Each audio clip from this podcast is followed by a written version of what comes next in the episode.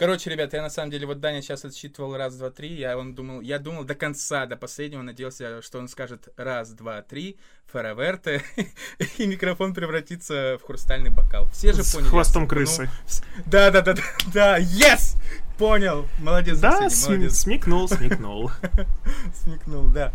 В последнее время я начал замечать, что у меня, не только у меня, у многих блогеров начали заметно проседать просмотры. И я сначала думал, что, может быть, это связано как-то с пандемией, что у людей какая-то массовая апатия пошла. Потом я начал думать, что, может быть, это связано с таким вот, это лично моя догадка, перенасыщением контента. То есть вот ютуберов стало слишком много, ролики на все темы сняты, обо всем рассказано, и людям просто уже наскучило это смотреть. Конкуренция. Но... Ну, да, как вариант. И потом я начал обращать внимание, что какие-то одни темы у них каналов работают нормально, а у других нет. То есть может быть такое, что одна и та же тема на одном канале выстреливает, а в другом она будто блокируется. И потом уже многие блогеры тоже начали писать об этом, что уведомления будто плохо работают. И подписчики тоже начали писать, что они о видео узнали, допустим, там, только по случайной проверке ленты. Там кто-то узнал из поста в сообществе. Короче, YouTube начал что-то, дичь какую-то творить с уведомлениями, в результате чего оно просто не приходит подписчикам. Вот, и кстати, это очень под странно. Сообщество я очень часто замечаю как раз таки видосы на каналах, то, что пишут авторы в сообществе. В основном, как и твои видосы, кстати, очень часто. То, что ты написал в сообществе, такой, ух, бля, надо же, и правда видос вышел, уведомлений не было, ничего не было.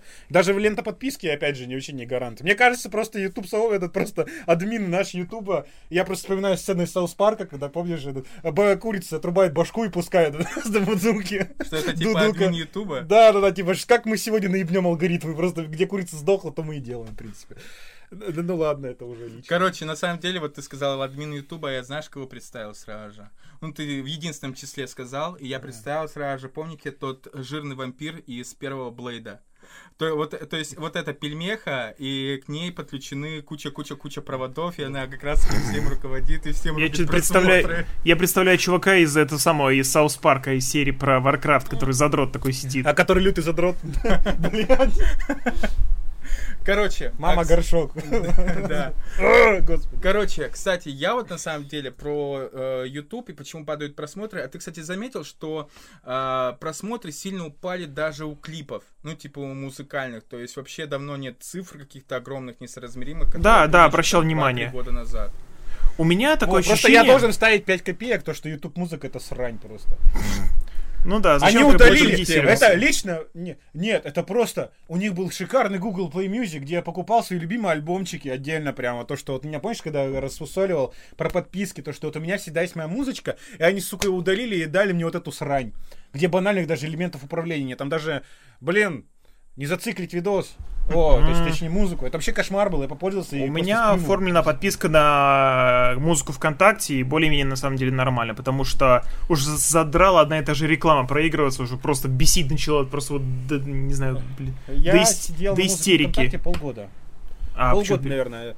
А потом я ушел на Яндекс.Музыку, потому что, я потом взял там, просто у меня карточка Тинькова была, у меня бесплатный Яндекс Плюс был, и я поэтому пользовался Яндекс.Музыкой, а потом просто, знаешь, один момент на остановке, я стою холодно, жду автобус, и я пытаюсь найти саундтрек из Devil May Cry, и я нахожу 500 ремиксов от Васи 228, но не нахожу оригинальный трек в принципе. Я психанул и взял себе Spotify подписку. Это тоже, кстати, на самом деле имеет место быть. И до сих пор сижу на Spotify доволен как слон, в принципе. Да. А Яндекс.Музыку как страшный сон вспоминаю. Это реально кошмар. В плане того, что там хотя бы музыку с устройством. Вот мне не хватает контакта ностальгически, потому что хочется иногда там саундтрек из псковского порно переслушать. Или там гачи ремиксов накинуть. А этого нигде нет, только ВКонтакте. То есть, понимаешь, что вот это огромный плюс, на самом деле. Вот. И касательно вот тех же чертовых уведомлений, я вот смотрел видосы от других ютуберов, которые более-менее в этом разбираются, и которые пытаются познать квантовую механику, на этих ютубовских алгоритмов. Ютуба. Да, квантовую механику понять легче, чем алгоритмы ютуба. Короче, она, по идее, работает так. Если, допустим, ты, подписчик, не посмотрел видео какое-то, допустим, ты его пропустил там раз или два, то автоматика может подумать, что тебе этот канал не интересен, и он тебе просто не интересен. И он может просто не прислать тебе уведомления. И все. Офигеть. Но при этом он тебя не отпишет. Он тебя не отпишет от канала. Он тебя будет держать мертвым грузом с мыслью, ну, может, он вернется, может, он там еще что-то. Поэтому у тебя может быть, допустим, там, условно, 1 миллион подписчиков, но живых там 1100. Ну да, вот многие так каналы тухнут на самом деле. И автор сам на этот просто дизморально ловит. Это на самом деле очень сильно дизмораль, потому что когда там ты такой, я видеоблогер, сколько тебе там, 100 тысяч подписчиков, о, наверное, круто, да, пошел нахер. Ну у тебя видосы миллионники неплохие, у тебя за 4 лям, по-моему, видосы есть. Нет, 4 нет, нет, у меня парочка видосов по ляму набрали. Это вот про НФС у меня тогда фиганул, я охренел просто. Там про GTA есть еще, набрал видос хорошо. В общем, это было неожиданно и приятно, ну вы поняли. Все сразу же, блин, мы просто здесь специализируемся на каких-то древних мем-видео. Сратых, да. Да, я сейчас прямо вот на сердечко. Ну вы смекнули отсылочку, да. Вот. Да, да, а да. Сейчас я чекаю еще статистику, и как бы понятно, что моя аудитория не может любить все, что я делаю. То есть кому-то интересно там про гонки ролики, кому-то там про другие игры, кому-то там про кино, вот я с чего и начинал на самом деле. Ну, я тебя помню рекламу, как раз-таки, по-моему, древняя реклама еще у Террел Кэббета была, когда ты ролик про Железного Человека или про вот это что-то вот про создание спецэффектов, собственно. Я у Террел Кэббета не брал рекламу, я брал у Джошизо, может, вы у него видели. Или у Чака. Нет, у кого-то, ну нет, я помню. Или он тебя просто рекомендовал где-то, и нет. Ну, может, из них, вот из этих вот киноблогеров, которых я раньше смотрел было. Угу. Ну, может быть так, да. Но я просто, я не могу делать... Ну, я года 16-17 я тебя смотрел, где-то так вот начинал. Ну, понятно. Ну, я не могу делать ролики на одну тему. Мне много хрень всякая интересна, и, типа, если мне какая-то тема интересна, я на эту тему ролик сделаю. Вот такие дела. Угу. Кстати, вот я не знаю, ты сказал про перенасыщение зрителя контентом, и я подумал вот о чем. Вот для меня лично, ну то есть вполне возможно, что таких как я еще тоже может быть много. Ну то есть, например, сейчас куча подписок у каждого наверняка на самые разные каналы. И на самом деле, если раньше, вот я помню еще году в 2015-16, прям приходилось какие-то реально интересные тебе видосы ждать, например, да, то сейчас каждый день с этим проблем нет. Постоянно что-то, что можно посмотреть. То есть, я думаю, вы все в курсе за мем о том, что, типа, самый непостижимый список — это твой список отложенных игр в Стиме, да, которые ты на распродажах напокупал. Вот. У меня есть второй еще список. Это список на Ютубе смотреть позже, потому что там тоже уже больше, наверное, сотни видосов точно отложено. У меня за 200. Слушай, у меня есть подписка там на один канал, ну, у меня тоже, я тоже на многое подписан, но вот есть подписка на один канал, я глянул их один видос, такой думаю, ну, подпишусь. И я подписался где-то год назад, я не посмотрел ни одного их видоса. Но при этом мне уведомления... 30% вообще даже не запускалось. Мне уведомления до сих пор приходят, до сих пор с этого канала. И это, кстати, да, интересный странный. Это очень странный феномен. Очень странный феномен. Типа, ни хрена их не смотрю, но уведомления приходят. Какого черта? Мне вообще приходят уведомления с каналов, на которые я не подписан, о чем вы. Вот это опять же. Это странно. С рекомендаций, типа, каких-нибудь стримеров, которых я, в принципе, блядь, не смотрю вообще как явление, и они мне прилетают. Причем, знаете, самое интересное, вы наверняка завенчали за собой вот это, наверное, привычка, которая передалась нам от наших родителей. Вот я, например, вижу канал. Ну вот, допустим, у меня давным-давно уже подписка на канал Хохлов и Саботовский. Это чуваки, которые говорят про софт, про аппаратуру для того, чтобы снимать... О, я их знаю, я их разочек рекламил, кстати. Вот. У меня есть, то есть, подписка на их канал. Я не смотрел ни одного ролика, но когда я, например, собираюсь чистить у себя каналы, которые я давно уже не смотрю, я смотрю на них и каждый раз думаю, я же займусь, ну давай на черный день оставим, ну мало ли вдруг когда-нибудь понадобится все-таки. Вот так и висишь мертвым грузом. Да, и так они висят. Причем самые первые в списке, по-моему, даже порой, то есть они у меня как раз-таки в списке каналов. Доброго времени, сука, с вами подкаст Нелогитек, и сегодня у нас особенный, обещанный выпуск. Мы в 22-м предыдущем выпуске пообещали, что у нас будет особенный гость, и этот гость сегодня с нами здесь. Этот гость — блогер Арсений Седов. Или, кстати, вот как Седов или Седовский? ВКонтакте ты Седов? Ну, Седов это фамилия, Седовский это псевдоним, который я сам по себе придумал. Так, то есть как... Ну ты тупой, бля, как ты не догадался? Можете просто по имени меня называть спокойно. В общем, ну, только полным именем, без сокращений. Мне они не нравятся. А как можно сократить Арсения? Да. Ты забанен. Сразу в село превратились нахер. Слушай, как я тебя понимаю, когда тебя зовут Даниил, все время называют Данька. Вот это просто, это кошмар. Это мне это бесит. Типа вот как угодно, только не Данька. А если просто Даня?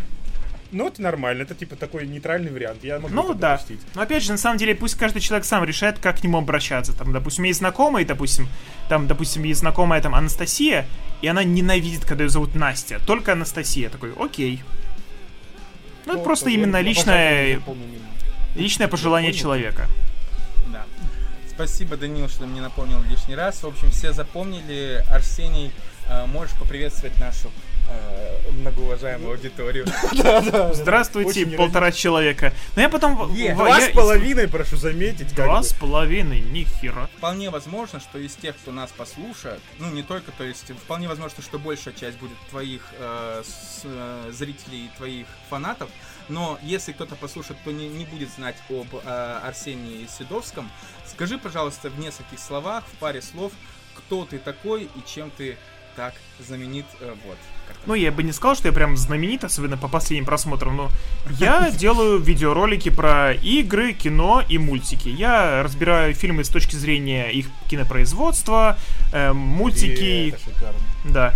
Мультфильмы и сериалы разбираю с точки зрения каких-то сюжетных интересных конструкций, там, каких-то сюжетных дыр, сюжетных проколов, и обозреваю какие-то игровые продукты, так сказать. Не обязательно новинки. Старый против сил зла — это больно, да? Это было разочаровывающе, скажем так. Потому что я могу, свой ролик пересказать. Начали за здравие, закончили, за любовь побеждает логику. Как была обложка на каком-то другом канале, тоже кто-то делал разборы. Я такой, чувак, вот это отличное обозначение, потому что я такой, вы охренели, что ли, так заканчивать сериал. Ну это аутизм какой-то, не в обиду людям с аутизмом. Нет ничего хуже, кстати, вот именно разочарование. Нет бы, знаешь, тебя концовка могла просто привести в восторг или выбесить просто, знаешь, на языке на говно. Но даже это было бы лучше, чем вот именно вот такое постное разочарование, типа, Ну да. Но на самом деле, все же это лучше, чем незаконченный сериал в принципе, потому что это выбешивает еще больше. Человек-паук 2000 годов, даже до этого, как бы тебе говорит привет. Человек-паук почти любые, все интерпретации именно сериалов, которые не имеют нормальных концов. Ну, вон там новый Человек-паук, который делает Дисней, это же вообще пиздец, по-моему, в большинстве случаев. Ой, я последний этот сериал не смотрел, мне как-то вообще... Я посмотрел несколько серий, мне вообще не зашло. Я просто посмотрел пару серий, типа дропнул, это чисто вот уже продукт Диснея на детскую аудиторию с кучей гаджетов, чтобы потом продать игрушки, в принципе. Ну, я так думаю. Я смотрю полнометражки DC. Кстати, а напомните мне, «Стар против сил зла» — это ведь, по-моему, сериал, который на первых моментах саппортил, а может быть даже озвучивал Сындук.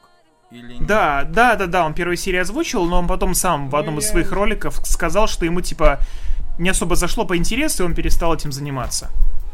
Я, как человек, который смотрю в оригинале, вообще не в курсе, что там озвучил Сундук.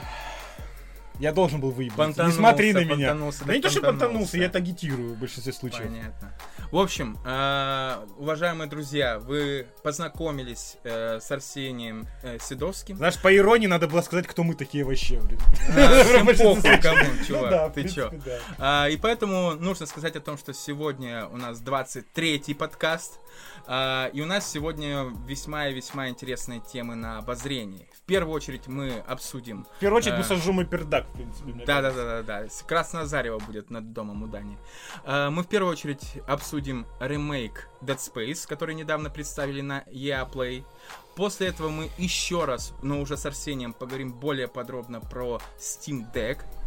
Затем мы поговорим про Черную Вдову, про Локи и даже, возможно, заденем и все остальные вышедшие сериалы Marvel в этом году. Кстати, в августе же начнется, помните, «Что если?». Там какого-то числа, там 10 числа или в 5 числах, я вот этого не помню. Вот честно, тут я не помню. Короче, скоро, кстати. Сериалы Marvel обычно, кстати, меня всегда застают врасплох. Типа, я не жду, и вдруг в группах типа, вышла первая серия там такого-то сериала. Ну, видимо, ты... третью застал, в принципе, не так было стрёмно. Бибу и Бобу я застал уже после выхода, как бы. Да, чего, Арсений, ты начал, видимо, ты? Не особо просто с новостями следишь, потому что всегда, когда какая-то инфа появляется, то её сразу как бы в группах постят. Следить-то слежу, просто у меня сразу это из головы улетучивается. Вот. Дальше. Да, дальше мы поговорим про наши ожидания от грядущего отряда самоубийц Джеймса Ганна. Сравним с тем, хотя бы впечатление от трейлеров, и поразмышляем о том, что было, что ожидало нас в 2016 году, и что вообще следует ждать от того, что нас будет ждать в 2021 году. Ну и под самый конец нашего подкаста мы поговорим, точнее не просто поговорим, мы посоветуем вам что-то новое в плане сериалов, игр, книг, фильмов и многого-многого другого. Спойлер, Total War Warhammer и меня, или я сосал, меня ебали. Вот. Да. Ну, в общем, ребят, уважаемые слушатели, вы в курсе того, что мы будем обсуждать, поэтому по давным-давно заведенной традиции... Ну, это ж ёбаный кринж! 3, 2, 1, он махнул рукой и сказал: «Поехали!»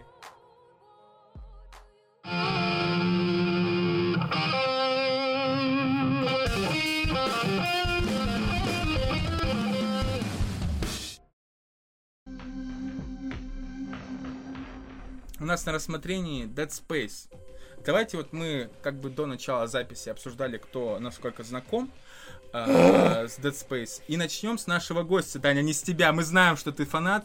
Арсений, скажи нашим слушателям и своим зрителям, насколько ты знаком с серией Dead Space? На самом деле я с ней знаком очень-очень поверхностно, потому что я играл в ее...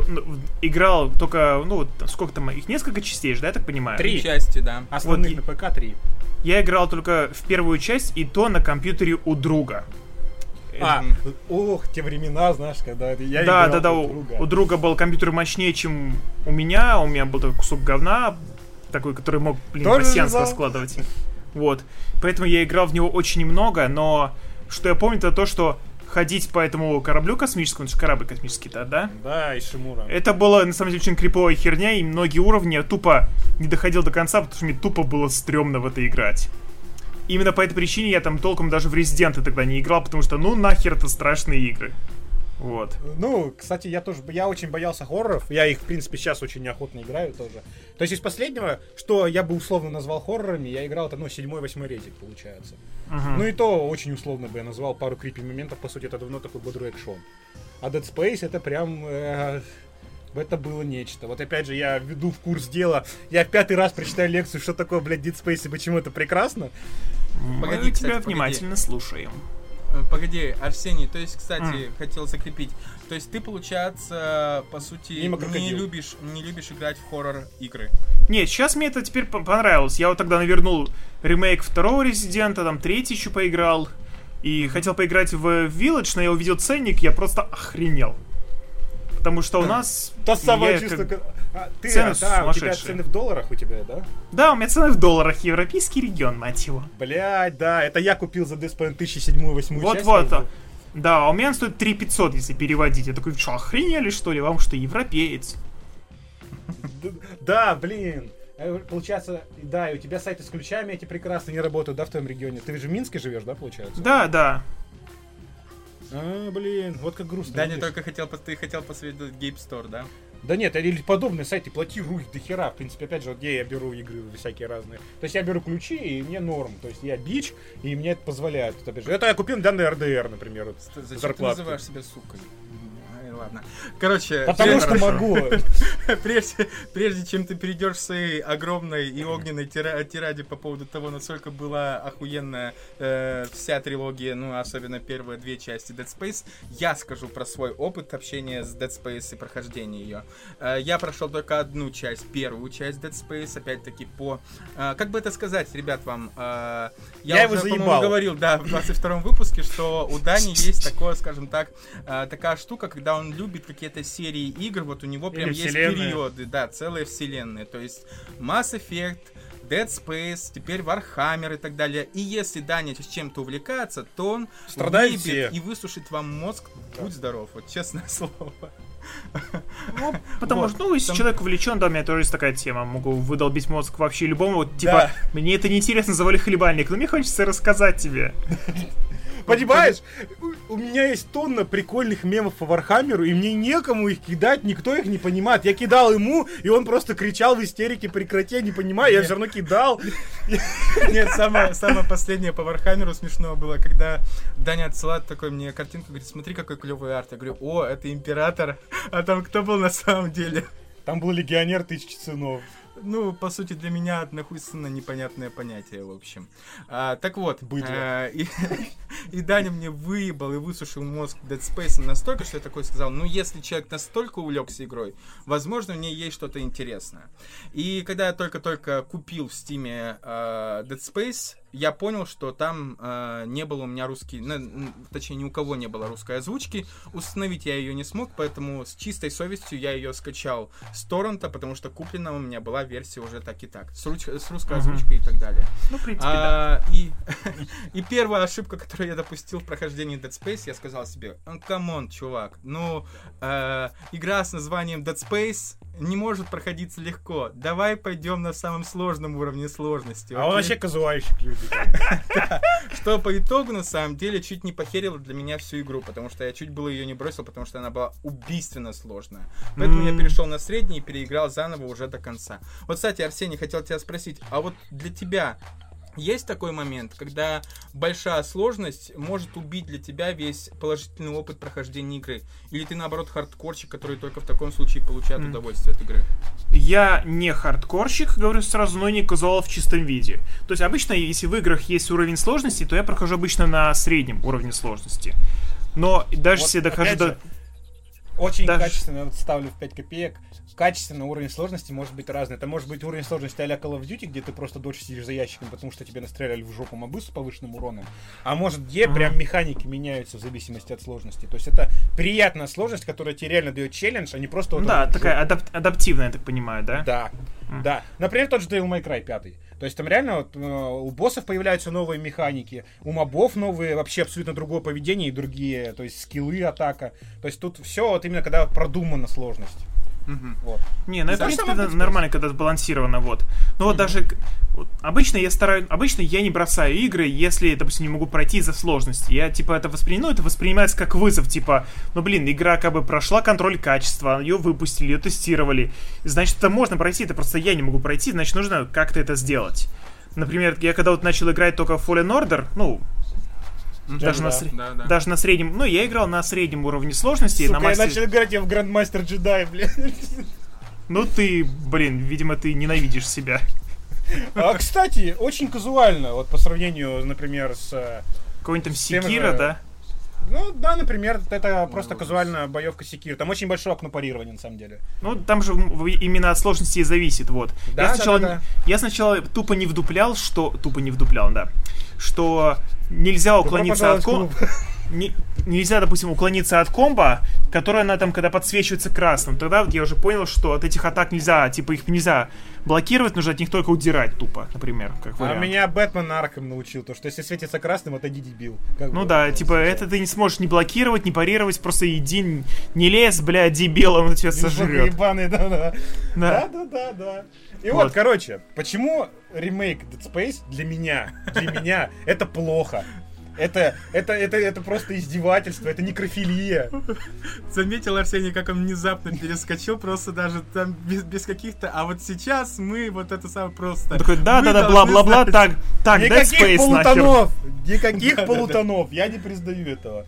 Вот тут вот человек слева писается и говорит, что как круто, ты же должен радоваться. Это же вот просто воскрешение серии, переосмысление, бля, не, подожди. Арсений, вот я не знаю, согласишься ты со мной или нет. Вот так. Я ему говорил только одно. Когда мы, собственно, я выложил в группу этот трейлер с подписью типа «Вау, ура, супер, выходит ремейк Dead Space». Наверняка у всех ёкнуло сердечко, когда услышали знакомые там звуковые эффекты. Короче, сучка сентиментальная. Да. После этого я репостнул эту новость Дане в сообщение, ну и Даня начал исходить на говно. И я ему сразу же сказал: «Даниил, уважаемый, вот просто я не понимаю, у тебя так или иначе останется оригинальная игра 2008 года. почему ты так сильно бомбишь из-за того, что выходит ремейк, который не отменяет как бы 2008 года игру? Вот, Арсений, ну ты скажи, пиздец наивный. Я примерно могу понять эту логику, потому что вот смотри, выходит игра, возьмем любую игру, которая выходила в начале нулевых, и у нее механики, в принципе, особо не устарели. Ну, вот так вот, допустим, те же Crash Bandicoot, например. Ну, как механики устаревшие, но вот в новой части они отлично работают, просто немножко обновленные. Суть в том, что когда ты видишь игру и знаешь, что сейчас есть все возможности, как финансовые, так и технологические, чтобы сделать ее офигенной, и этой возможностью не пользуются, то ты чувствуешь так, будто это какой-то проебанный момент, какая-то упущенная возможность. Вот. И поэтому у тебя горит не столько с того, что, ой, они сквернили оригинал, хотя оригинал никуда не делся, а с того, что они проебали возможность. Вот, я от этого тебе уверен, что они проебут. Опять же. Потому что... Да подожди ты. Вот потому что игру делают NoName Studio, объективно. Она делает это под эгидой EA, которая эту же серию похоронила. Я тебе говорю, ремейки от сторонних студий можно делать по-разному. Вот опять же, я вспоминаю тебе ремейк Готики, который вышел тизер. Я просто, ты понимаешь, людям, которые купили оригинальную часть в Steam, внезапно просто вкидывают тизер, вот этот вот, с новостью, возможностью поиграть. И с прохождением, вступлением, и с прохождением огромной Google формы возможности. Вам понравилось, вам оно надо, и вот те 150 вопросов, что тебя не учло, и вообще. Ребята, вам оно нужно или нет? Типа вот, мы можем сделать, как вам наши концепции, идеи? Пожалуйста, вот, то есть, нам нужна ваша критика. А может, вот это EA, которая внезапно с помпезностью говорят, мы возрождаем серию, которую уже мы сами похерили. Просто опять же, вот говорю, кто такие Redwood Shores и Visceral Games? Это люди, которые просто выстрадали свою возможность сделать эту игру. Понимаешь, это лютые фанатики. Которая ну, просто... слушай, для них это отличная возможность как-то показать, заявить себе, вот показать, что вот мы не какие-то там левые челы, мы можем сделать клево. Да, могут, но это EA, вы не забывайте. Главное сделать продукт, а не сделать хорошую игру. Как же, опять же, делали Visceral Games, потому что они делали всякий трешак по фильмам, пока они просто всей студии массово не подали заявление об увольнении. То есть вот это был их шантаж, грубо говоря, такой откровенно. Потому что иначе мы делаем хоррор, потому что ей завопило, хоррор никто не продаст, но тут выходит четвертый резик, который офигительно продался. И они начинают ее делать. Они сделали свой собственный движок под эту игру. Они сделали... то есть вот этот... забыл слово. Интерфейс, который, короче, вписан в вселенную игры. Я забыл слово. Идиотический интерфейс, по-моему. Вот. Которые шикарно настроены, то есть прям вписываются в интерфейс игры. Они заморочились со звуком. Они просто... Реально, вот я вспоминаю, как они купили тушу козла, и просто вот он гнил 20 дней, они все это записали на камеру и вставили как в главной мини-игры. Просто это основная подложка фона. Просто, Дань, ты настолько часто упоминаешь эту тушу козла, которую они стегали там и так далее. Просто, это знаешь, такая ситуация... Это был твой личный козел, ты такой, я переживаю эмоциональную травму психологическую. Это типа, знаешь, откуда он Арсений, типа самый главный его довод. Типа, как сказать о том, что первая оригинальная Dead Space была охуенной? Просто скажи, что они стегали тушу мертвого козла. Да не стегали они ее! Не стегали. Ну, понимаешь, по сути, игра сделана... Была по тем годам очень необычно. Вот если без шуток, то есть это... Как бы по геймплейно ты бегаешь из одной части Ишимур в другую, которая открыта, но которая меняется. Как они... Просто вот я читал, как они разрабатывали вот именно дизайн уровней. Стандартный коридорный шутер. Ни хрена не стандартный. Ну, по механике. Вот как раз таки ни хрена не стандартный. Когда ты по привычке отстреливаешь там противнику голову, а он еще бодрее на тебя бежит. То есть это система расчленения, опять же, если ты помнишь. То есть ты не должен стрелять в тушу, как в обычных шутерах, а именно вот это тактическое расчленение. Когда тебе игра каждый раз вот, по-настоящему пугать тебя не просто скримерами, а она ставит тебя в условия дискомфорта. Когда ты привыкаешь к одному действию, она тебе подсовывает другие, и твои ранние действия, которые приводили тебя к успеху, приводят к коллапсу вот такому вот просто ужасному. Как, например, ты привык расчленять некроморфов на их обычное вот это, собственно, состояние вот таких вот батончиков хлеба. Вот, а потом просто появляется тварь, которая от расчленения, наоборот, разваливается на более мелких юрких тварей, которые просто загрызают эти дыры. То есть, и вот так во всем. Ты привык, что есть между главами безопасная комната, например, по второй части. Да, в том же Resident Evil, да. Да, и ты привык, что там магазин, верстак, ты подошел, все сделал, и тут просто в одной главе ты подходишь к верстаку, и просто вся комната начинает кишеть тварями, и начинает выть сирена, откачивать воздух, и ты уже понимаешь, что тут нет чего, ты решил, что тут есть безопасные места. Их тут нет. И то есть они реально... То есть серьезно, EA представила штат психологов, которые контролировали их поток сознания, чтобы типа в достаточной степени не пугать игроков. То есть вот такой прецедент был. То есть как просто они показали сам корабль Ишимура. Вплоть до концепт-арта, то что он похож на труп животного, который висит ребрами вверх. Вот это основная концепция была. Фига себе, как они заморочились. Да. И, понимаешь, и весь корабль по факту живой. То есть вплоть до каждый отсек они, то есть, действительно сделали так, чтобы он мог автономно существовать. Они вписывали обычные вещи в дизайн, чтобы нам было цеплялся глаз, и мы ассоциировали себя даже на корабле будущее. Например, вот стоит обычный огнетушитель в Sky-Fi коридоре и так далее. А как они сделали озвучку, галлюцинации, целый алфавит вот этих вот порабощенных обелиском. То есть все эти надписи можно расшифровать. Что вообще происходило на корабле? Это реально, на самом деле, бросает в ужас, вот как они прописывали вот саму вселенную. Ты понимаешь, эти люди настоящие маньяки, которые вот делали игру, проект своей жизни, как раз таки, я к чему веду. А это, вот просто, это продукт ей очередной будет. То есть они посягнули на святое. Как самое, вот то, что я могу описать, у меня есть друг-фанат Mass Effect'а, и вот когда вышел тизер Dead Space, он такой пишет мне ВКонтакте: кек, теперь твоя очередь страдать, типа. Я такой: спасибо, бля. Не, ну смотри, на самом деле, если они хотя бы смогут повторить то, что было сделано в оригинале... В смысле? Да. Ну, то, что уже было, имею в виду, могут повторить. Ну, да. Если они хотя бы смогут повторить эти механики, но с современным графоном, там, может быть, что-то подправить, то это уже, мне кажется, будет немало такое достижение. То есть не сломайте то, что не сломано, называется. Да. И, кстати, к этому сразу же. Да, все, не договори сразу же тогда. Не, то должно получиться как минимум неплохо. То есть, типа, допустим, они не сделают ничего революционного, но хотя бы не испортят то, что уже есть. Вот, погоди, Дань. По имеющимся новостям, вот то, что я читал про ремейк Dead Space, они не будут сильно изменять сюжет. Ну, то есть, вообще основную всю канву и так далее они не будут изменять. То есть, по сути, останется то же самое. Механики, которые имелись, они тоже сильно перелопачивать тоже не будут. Ну и зачем оно надо? Вот вопрос возникает. Вот.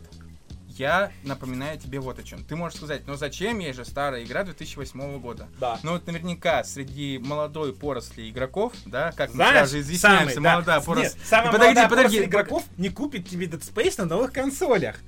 Вот чем самая-то главная беда. Продукт-то хороший, культовый, но на ПК кто уже купил, купит. А новые консольщики, видишь, как-то мимо пройдет. Да, поэтому смотри, когда, собственно, вышел трейлер, там же в конце как раз-таки после заголовка идет, то есть внизу подпись, то, что выйдет на ПК, на Xbox Series X и, по-моему, даже без S.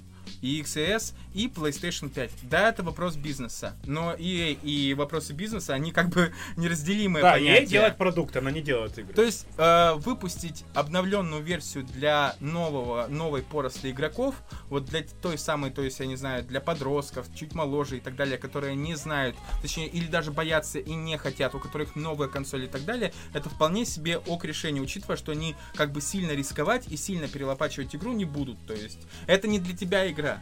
Она будет для других. Ну, типа, как Глену Скофилду говорили, его знакомая игра просто прекрасна, больше они никогда не зайду, типа. Я испугался. Ну, в общем, это просто моя личная боль. То, что, опять же, говорю, то, что такое вот прекрасное творчество, как вообще прецедент разработки этой серии, которую, кстати, убили EA, опять же, в третьей части. Это навязанный сначала во второй части мультиплеер, который вообще никому не нужен был. Это навязанный уже кооп в третьей части упор в экшен. То есть они, вот когда поняли, что денежки-то приносит кобылка, сразу же как бы начали контролировать процесс разработки. И Гленн Скофилд ушел в результате уже на разработке второй части. Ну, как-то так. Арсений, кстати, вот сразу же тогда можно перейти, ну даже не перейти, а просто продолжить тему, но более обширно и глобально тогда. И можно еще раз, Даня опять наверняка ставить свои 5 копеек про ремейк Dead Space. Вот ты, в частности, как относишься к ремейкам старых игр? То есть для тебя, в принципе, это как хорошая, плохая идея? Я, в принципе, не вижу в этом ничего плохого при должной реализации, потому что если, типа, есть хорошая, опять же, хорошая идея была, и она была как-то ограничена технологиями своего времени, то почему бы в умелых руках не дать ей новую жизнь, чтобы, во-первых, ну, типа, показать ее во всей красе, и чтобы с ней познакомилось новое поколение игроков. Потому что даже, допустим, вот есть молодой человек какой-нибудь там, ну, условно, лет 15, и он захочет в нее поиграть. он хрен ее запустит на современном компьютере. Вот попробуй запустить старую игру 2001 года на современной машине. Да легко. Ты просто с ума сойдешь, чтобы запустить ее адекватно, чтобы она не работала как кусок говна. Это как мемы, типа, я запустил Blood Raid, какого-то, по-моему, какого-то у Михагана, по-моему, был в видосе. Ну да. Такой ютубер. Я вот... Типа просто, я скачал всего пару патчей, поставил пару любительских модификаций, все заработало. Вы думаете, что это трудно, но нет, бывает. Даже приходится связаться с разработчиком, чтобы, типа, он тебе скинул пару строк кода и надо... Ну, на самом деле, поэтому я люблю ГОГ. Кстати, а вот, Арсений, сразу же вот такой вопрос тогда. А у тебя был вообще опыт, когда ты играл и в оригинальную часть игры, и, соответственно, в ее ремейк, допустим? Да, допустим, «Мафия» первая. «Мафия». «Мафия», да. Я играл в первую часть мало очень, опять же. Это мне друг давал диск. Вот. Но я потом возвращал, потому что... Да. И...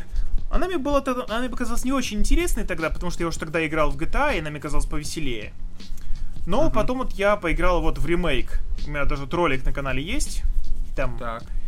Вот. И в целом, как бы, да, изменения есть, ясное дело. Они там немножко изменили некоторые сюжетные моменты, но в целом, как мне кажется, ремейк получился вполне удачным. Ну, типа, да, есть какие-то моменты, типа, мне это не очень нравится, но это может быть просто лично моя проблема, именно в плане субъективности восприятия. А так, ну, в целом... Вот я, кстати, что-то как-то «Мафия» мимо меня прошла вообще. Вот, на самом деле, я первую часть проходил как челлендж. На самом деле, какого хрена я «Мафию» вспомнил? Crash Bandicoot, ёпта! Я же затрачил оригинальные части просто до дыр, какого хрена, на первый PlayStation. И когда они анонсировали, что сделают ремейк, типа, оригинальных частей, я такой, нихера себе. А он так эксклюзив плойки? Сначала... Оригинальная трилогия сначала была эксклюзивом, а потом она спустя год вышла на компьютеры. Сейчас ее можно спокойно в Steam купить. Да, я вот думаю, они просто эксклюзивы не оставили. Нет, потом они выпустили ремейк гонок Crash Team Racing. Он до сих пор только на консолях, на ПК он до сих пор так и не вышел. И вот они год назад, кажется, да, или даже 1,5 года назад, сделали продолжение, типа полноценное Crash Bandicoot 4 It's About Time. Вот, и вот они недавно выпустили ее на ПК, где-то полгода назад, и спокойно можно поиграть, да. То есть они просто взяли те же механики, которые вот в 90-х еще были, и просто вот, типа, сделали современное продолжение с теми же механиками, и оно отлично себя показывает. Так что вот, да, пример удачного ремейка. Пример вот сначала удачного ремейка и удачного продолжения на основе этого ремейка. Так что... Нет, я, в принципе, это, опять же, тоже говноед, по того, что мне пофиг на графику.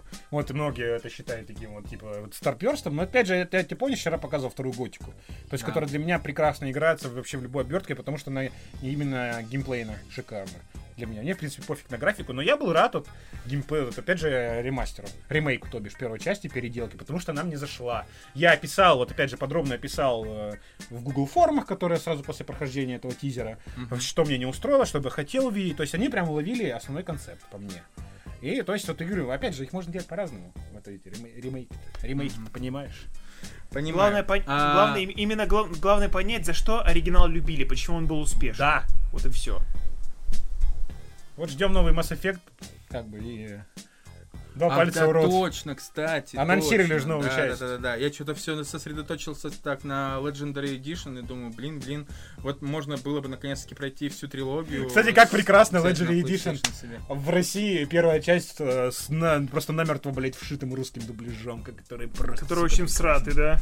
Да, это пиздец просто. Я вот просто как человек, который прошел 8-й резик и узнал то, что там есть русская озвучка только, знаешь, через неделю, через две.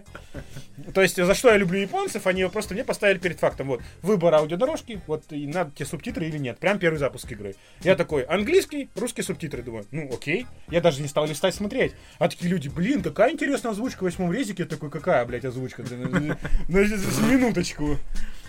Ты чувствуешь, что тебя наебали, как будто. Да. Да нет, я, в принципе, все время играю, как бы, с оригинальным, аудиодорожкой оригинальной. Я, то есть, как бы, у меня очень такие грустные отношения с дубляжом, в принципе, нашим. Так что я не потерял ничего. Окей. Арсений, у тебя будет что добавить по ремейку Dead Space и, в принципе, про перезапуски, про ремейки вообще игр начала нулевых, конца 90-х и так далее?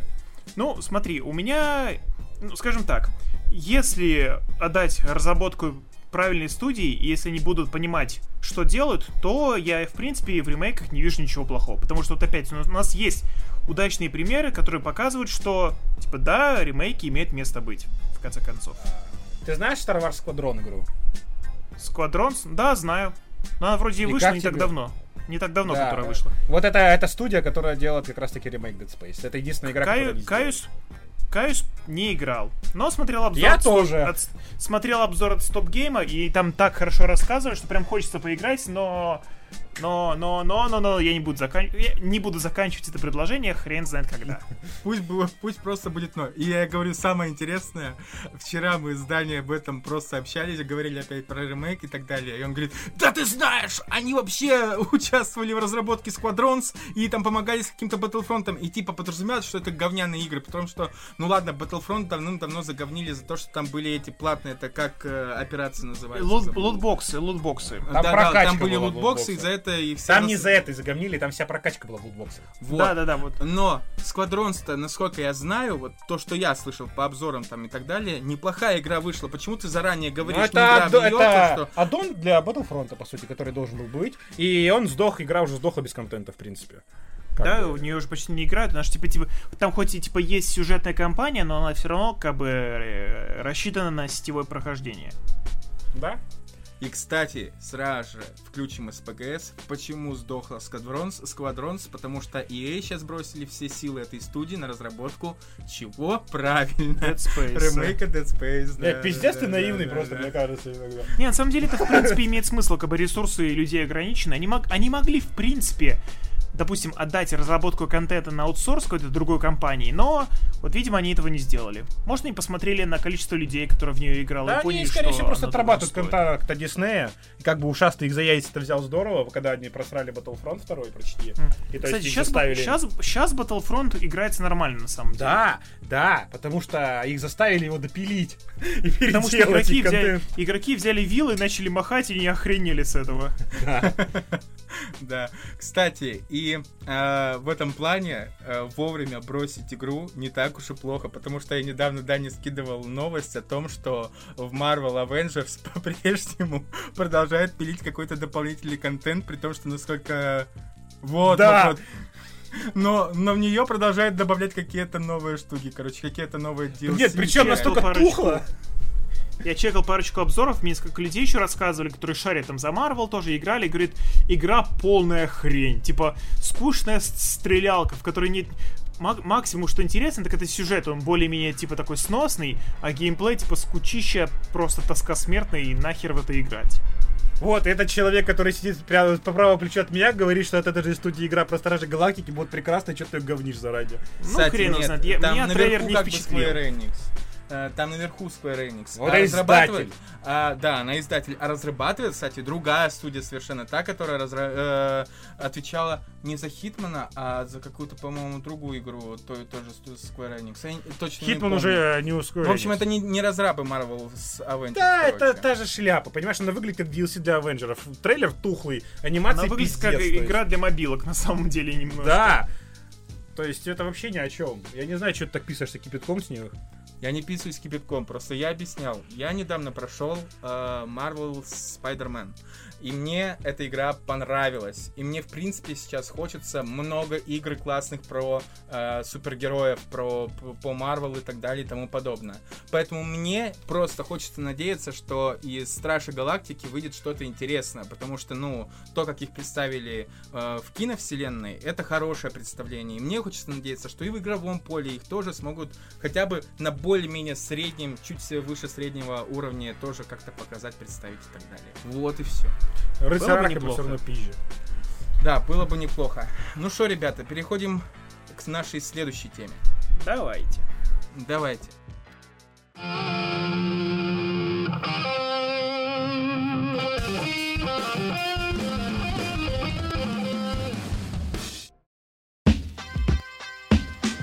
Итак, у нас на очереди «Черная Вдова». А не Steam Deck. Steam Deck, прошу прощения. Да, Steam про него Deck, можно на самом деле не так уж много сказать, но как бы... В общем, типа, я лично в консоль, Nintendo не играл, но я за ее новостями слежу, так сказать. Я в курсе про политику Nintendo, про то, что У них игры стоят $1 миллиард рублей. 5К гейминг. Да, 5К, 7К гейминг нахер. На самом деле это еще частично вина на самих издателях, которые типа, ну, как бы, окей, Nintendo на свои эксклюзивы может цену устанавливать, если на издатель, как бы, она этим рулит, окей. Они охреневшие в этом плане, но окей. Но вот, как бы, другие издатели, как бы, они же сами цены ставят, их, по идее, никто не заставляет. И в этом плане они сами охренели, вот. И вот я опять же чекал новости, и все ждали обновления Switch'а, потому что он вышел в 2017 году, если я не путаю, да? Он вышел в 2017 году, и там, по слухам, ждали обновленное железо, ждали там обновленный форм-фактор, там больше функций, бла-бла-бла-бла. Ну, про версию ждали, да, короче. Да, грубо говоря, про версию, да. И они выпустили просто ту же версию, но с обновленным дисплеем. Охренеть. Типа, это именно то, чего ждали игроки. И огромным ценником новым, опять же. Да. И тут, на самом деле, как бы, с одной стороны... И тут ГБ буквально через полмесяца выпускает анонс своей консоли, типа, да. Я сделаю это сам. Мне вроде несколько дней спустя, кажется, потому что Nintendo, они на этом плане, типа, монополисты в плане портативных консолей, и, с одной стороны, их понять можно, как бы, зачем что-то новое делать, если у тебя нет конкурентов. Это как вот с Ютубом, как бы вот есть, ну да, есть там Twitch, но это, опять же, стримерская платформа со своими тараканами. Есть Vimeo, но это тоже такой очень специфический ресурс. Есть... Чё, Рутуб, что ли? Вот. Есть только чертов YouTube, который тоже в этом плане монополисту может творить любую херню. Типа, что ты ему сделаешь, куда ты уйдешь? Вот. И Nintendo делали, видимо, то же самое. Типа, у нас нет конкурентов. И тут приходит Steam и ебет пока что на бумаге, но по спекам, ну, по характеристикам, все выглядит даже слишком хорошо, потому что все игры из Steam это на самом деле такая огромная дикая экономия, которая с лихвой компенсирует саму цену консоли, она же на $50 дороже будет стоить Switch'а, она с лихвой ее компенсирует, потому что, допустим, но типа это как раз таки всегда продают в убыток консоли и на играх отбивают. Да. А тут наоборот ситуация получается. Да. И прикол в том, что, допустим, вот у меня, допустим, на компе есть Ведьмак, я покупаю себе Switch, и я же не смогу с компа игру повторно там скинуть на консоль. Мне надо. А вот это всегда, опять же. Да, Sony ебется с этим, опять же. Только у Microsoft как раз-таки нормально с этим, с переносом сохранений. Мне придется игру заново купить. А со Steam Deck мне этого не придется. Я просто залогиню свой аккаунт в Steam и скачаю любую игру, которая у меня там есть. Это же мега охеренная тема. Ну да. Короче, Даня посмотрел стоимость Ведьмака 3-го. 4500, короче. 4500, да. То самое чувство, когда купил за 1200, типа... Ну там DLC. Но я покупал бигбоксы, причем без Дани. Нет, самое главное, то что у меня Ведьмак в двух версиях. Он у меня на ПК, купленный на похуевшей какой-то скидке чуть ли не за 500 рублей. И он у меня на PlayStation 4 на моей сейчас, купленный за 600 рублей по охуевшей скидке. То есть... А зачем тебе и там, и там? А у меня на компе не пройти было. Нет, я точнее как. Я... Давняя история, которую я уже, по-моему, говорил в наших подкастах. Я купил себе ноутбук, но так в том дело, что я не особо, скажем так, разбирался и разбираюсь в железе. Так получилось, что у меня... Купил печатную машинку, короче. Да погоди, там в чем... Купил, короче. Нет, то есть он сам-то по себе, ты сам вчера говорил, что по характеристикам он неплохой. Дело в том, что там совмещенно... Давай. У него стоит просто интегрированный Ryzen с интегрированной графикой. И у него стоит 8 гигов оперативы. Пиздял. Да. То есть, как объяснял вчера... И угадаю, вчера это оперативка, она распаяна на плате, да? Да. И то есть 2 гига отжирает видюха. Винда. 2 гига, вот как раз таки получается еще... Графическое ядро. Графическое ядро. И остается всего ничего. То есть, получается 4 гига. И получается... Нет, 4 ядра, что... игровая видеокарта. И, короче, фишка в том, что я купил Ведьмака, и на самом деле, как говорится, на сухом глазу, на пердячем газу, я на этом ноутбуке Ведьмака 3-го прошел. Но вот в чем была проблема. То есть я начинал достаточно нормально, на средних настройках. Он шел... прилично, я скажу так, нормально. То есть... Просадки были, но не страшные. Но... Как только я прошел основную сюжетку, и как только я начал проходить дополнение, а конкретно, когда я, собственно, перебрался, получается, в кровь и вино, там да, же совершенно другая... В Туссент ушел.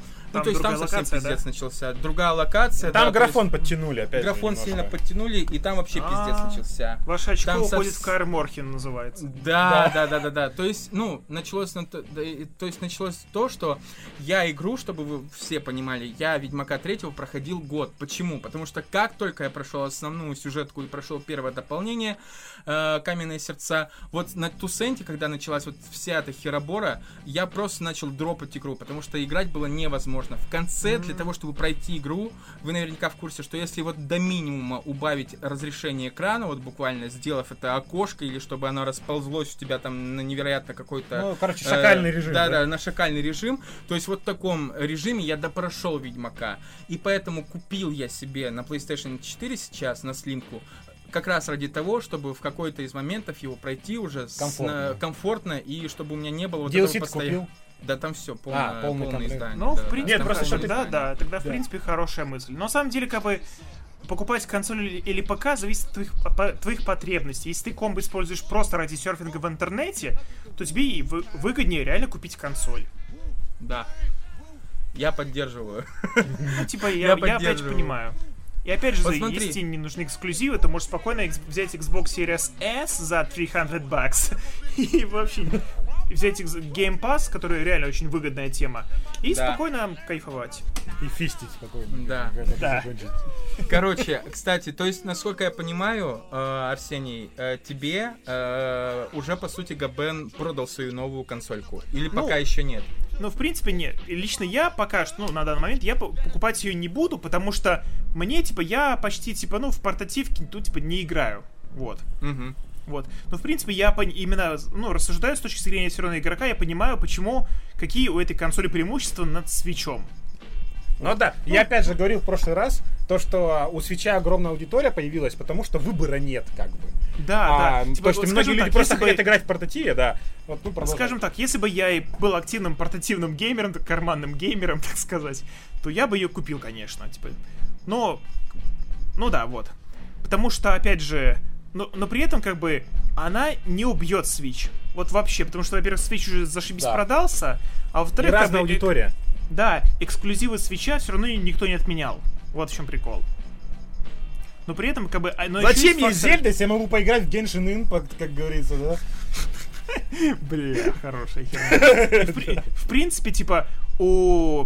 Nintendo, да и Steam Deck'а, она мощнее, это ясное дело. То есть, типа, если нереально смогли запихнуть туда все это железо, и оно реально работает, и консоль там не шумит, как самолет, не греется, как печка, то они реально... Ну, слушай, с кастомным ядром это вполне себе возможно. То есть, да, если вот все, что они показали на бумаге, работает на практике, то есть, да, там какой-то журналист IGN был у них тусил, но он тусил у них там в офисе, они могли дать ему какой-то DevKit специально, они могли... Подставить пистолет ему, к виску. Да, об этом говори, об этом не говори, сука. Поэтому главное ждать именно тестов от независимых обзорщиков, независимых игроков, если реально консоль так хороша, как они говорят, это реально как бы будет полноценный конкурент Switch'у, и это охеренная тема. Вот так. Ну, да. В общем, фишка в том, что когда мы обсуждали, собственно, этот Steam Deck, я сказал единственное, что вот на данный момент эта консоль выглядит как решение... Это не консоль, кстати, опять же, вот что хотел воткнуть, это все равно ПК. Да, они же говорили, что на него можно будет накатить, что винду спокойно. Да. То есть прикол, ладно, когда там какие-то энтузиасты в сети говорят, что вот мы взломали консоль, на нее можно теперь накатить, блядь, Симбиан какой-нибудь, я не знаю, ну условно говоря. А тут тут уже открытая система, в чем кек. Да, они сами говорят, что можно накатить любую... Тим Суини, он как раз кинул респект из Epic Game Store. Типа то, что, нифига, вы выпустили открытую систему, они же с Эплом-то судятся. Да. Я прям вот это ирония. На самом деле, это херенная тема в том, что ты сможешь спокойно установить игры, которых у тебя, допустим, нет в библиотеке Steam, но есть просто, допустим, инсталлятор, условно. Ты его закидываешь на консоль, там, через флешку или как-нибудь еще. Да, и он подтягивает библиотеку. Да, или не обязательно в библиотеку, если ты, допустим, все винду устанавливаешь, ты просто туда игру ставишь и все. Но другой вопрос, насколько это будет сложно, потому что, допустим, не каждый пользователь, потребитель захочет с этим ебаться, Он просто хочет купить и консоль, устройство, и играть, и все. Он не захочет этим париться, поэтому многие, допустим, покупают... Ну, типа, и игры в Стиме, опять же, дешевые, объективно говоря, с региональными... Ну, зависит от региона, чувак. Это мы тут шикуем, получается, да. Слушай, знаешь, например... есть такая лазейка, допустим, если у тебя игра дорогая, ты можешь попросить кого-то, чтобы тебе подарили, а потом ты ему просто денежку переведешь. А, слушай, это работает? По-моему, это опять же, в регионах. Это вот. У меня там знакомый один в России есть, и он мне как-то там подарил игрушку, которая стоила дешевле, там, вроде Detroit Become Human был. И я такой, ну, здорово, спасибо, я в этом деньку передал, все, зашибись.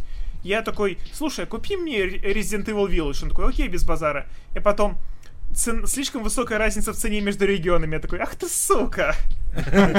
А у меня была просто подруга в Лондоне, я ей тоже просто хотел купить контру, чтобы мы тогда играли. И типа у нее тоже ни хрена не прокатила фишка. Слишком разная цена в регионах, да. И то есть вообще не сработало. То есть у нее там стоило, по-моему, там около, ну, $30, по-моему, ну там в фунтах только была цена. Да, ну контра. А у меня она стоила, ну, $200 тогда. И, то есть это, ну, цена-то огромная. Вообще разница огромная. То есть копеечная контра у нас была. Сейчас она вообще фри-ту-плей, в принципе. Но вот... И я такой думаю, да, блин, неплохо. То есть, например, опять же, у меня вот 170 игр в библиотеке, вот 30% не пройдено. И то есть, как бы поиграть-то есть во что в любом случае. Опять же, вот сайты с ключиками левые. Ну вот, ну, чтобы просто как будто ты купил диск, как бы, просто активировал игру в Стиме. То есть, ну, поиграть-то есть во что, опять же. Опять же, олдовые игры. Вот много же в Steam есть, чего нет на консолях. Прям 3-4 поколения. То есть тот же, поиграть в портативе тот же самый Gotham, да я обосрусь, наверное, если мне такая возможность будет. Вот это вот просто вышка. Опять же, контроллеры. Мы с тобой рассуждали, то, что есть сервисы. В Steam до хрена сервисов, о которых ты узнаешь, когда тебя припрет.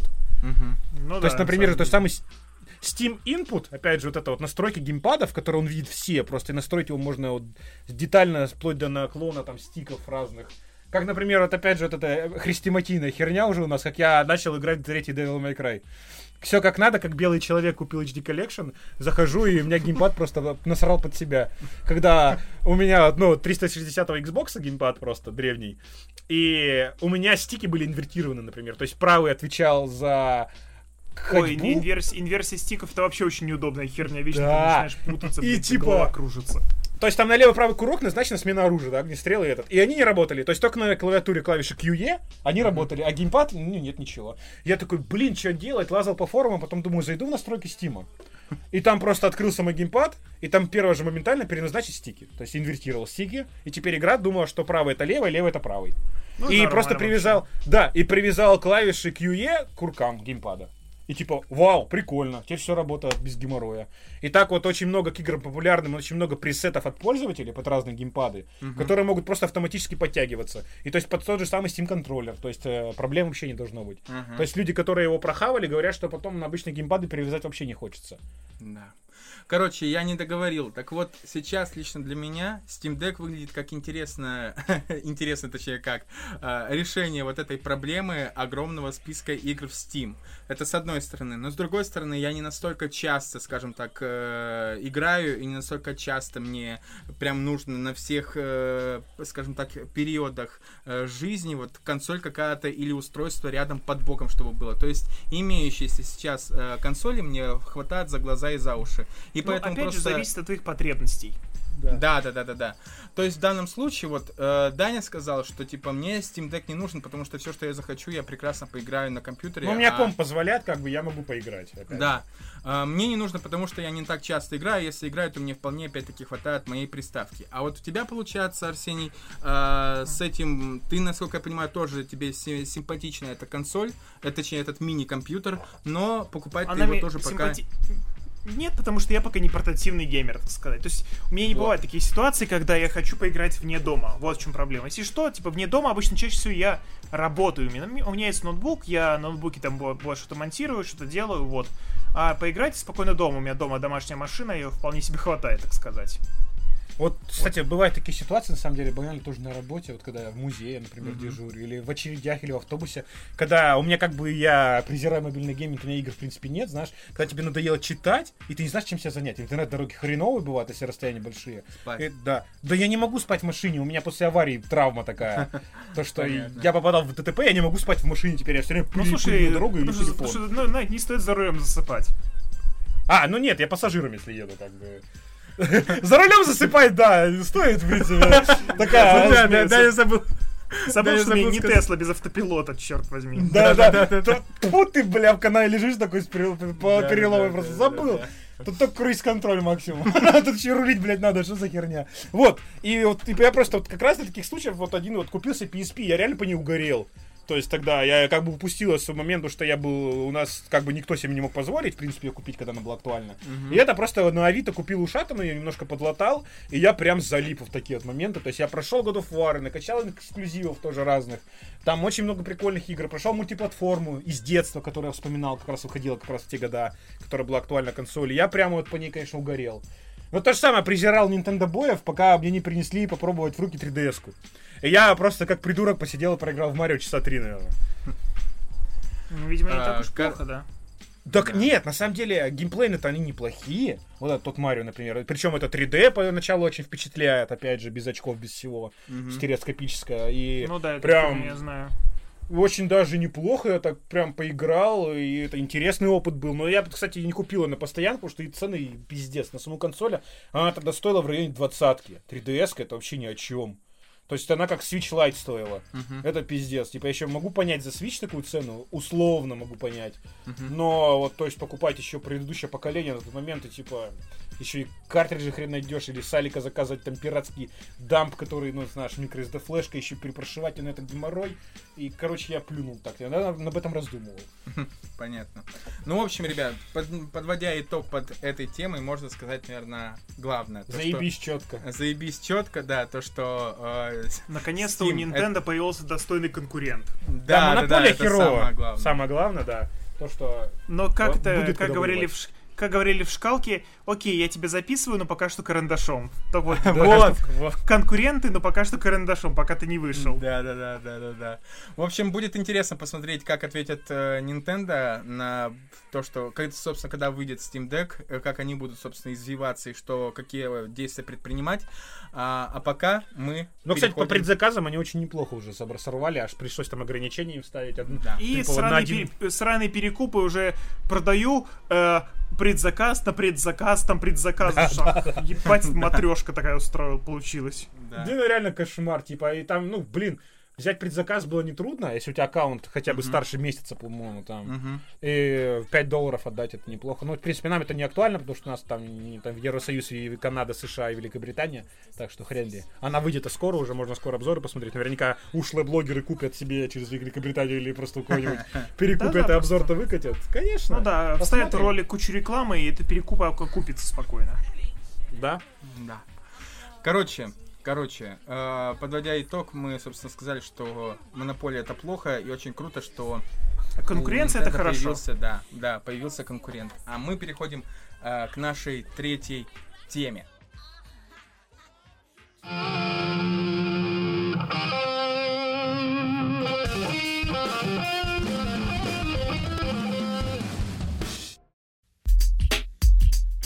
Итак, сейчас на обсуждении у нас «Черная вдова», которая уже давным-давно, по сути, достаточно давно штурмует кинотеатры, вышла в Disney+. И, кстати, я не знаю, вы в курсе или нет, а вот в кинотеатрах-то она показала очень-очень слабые результаты. Вот я сейчас у обоих вас прошу, в принципе. Давай. Это говно тупого говно или норм посмотреть можно? Арсений, начинай. Скажем так. Посмотреть можно, но не в кинотеатре. То есть, типа, пойдет так, ну, вечер убить, да? Скажем так, фильм вышел слишком поздно. То есть, и дело даже не в том, что, типа, из-за пандемии он задержался на целый год. Он, в принципе, вот по его сюжету, его даже анонсировали поздно, потому что по сюжету его действие происходит сразу после третьего Кэпа, Гражданской войны. Да. Он вышел не другой войны, а противостояние в русском дубляже. Ой, да, господи. Да. Все, другая война, это вторая. Да, третий Кэп вышел в 2016 году. Вдова вышла только... Ну, и, допустим, если бы не было пандемии, она бы вышла в каком-то... В 19 году или в 20-м бы? В 20-м. Да. И она уже, вот при всем уважении к персонажу Черной Вдовы, но она уже нахер никому не нужна. Да, по сути, этот фильм-то нужен был, чтобы ее просто заменить на другую, да? По сути. Ну да, и просто... Это поэтому кто-то кекал, что Скарлетт Йоханссон такой пост наебала, типа, меня меняют. Потому что по сюжету она должна... Ну, она по сюжету идет после гражданки.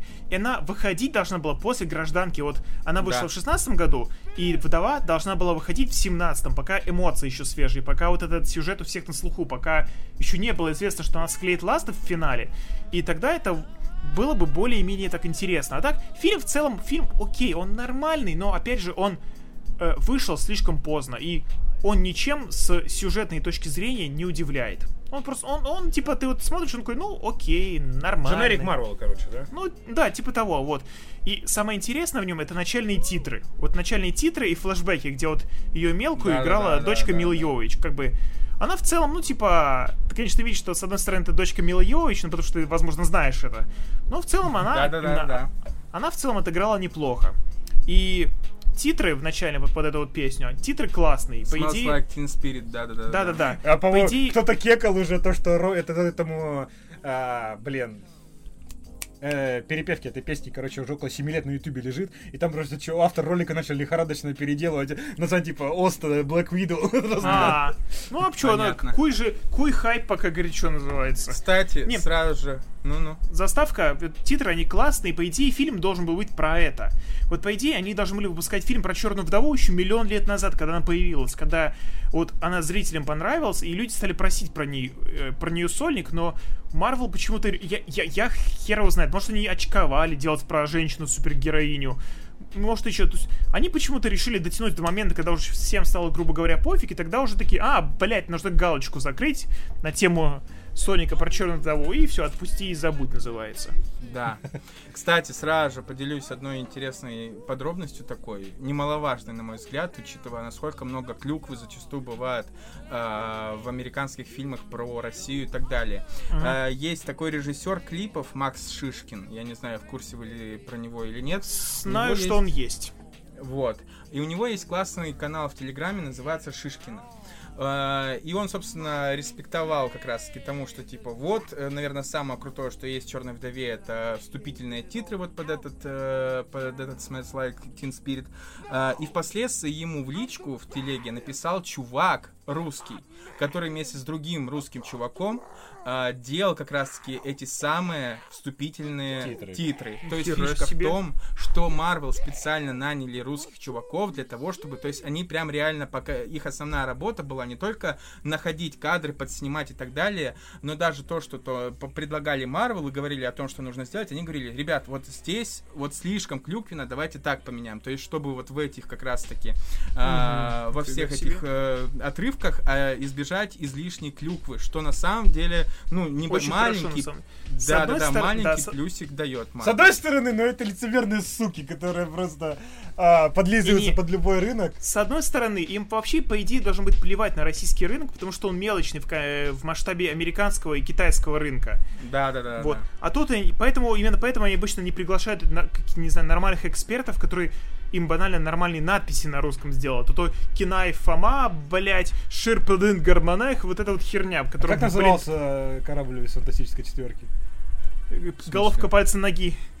Да, мы даже постили это. Там даже в «Мстителях» что-то, я помню, постил там в первой части «Мстителей», там же тоже дело происходит, когда Наташу Романову, Романов показывают, там тоже рекламный щит, потом поезд проезжает, рекламный щит, там тоже какая-то билиберда, по-моему, написана. Да, там какая-то «Женщин фака та-та-та».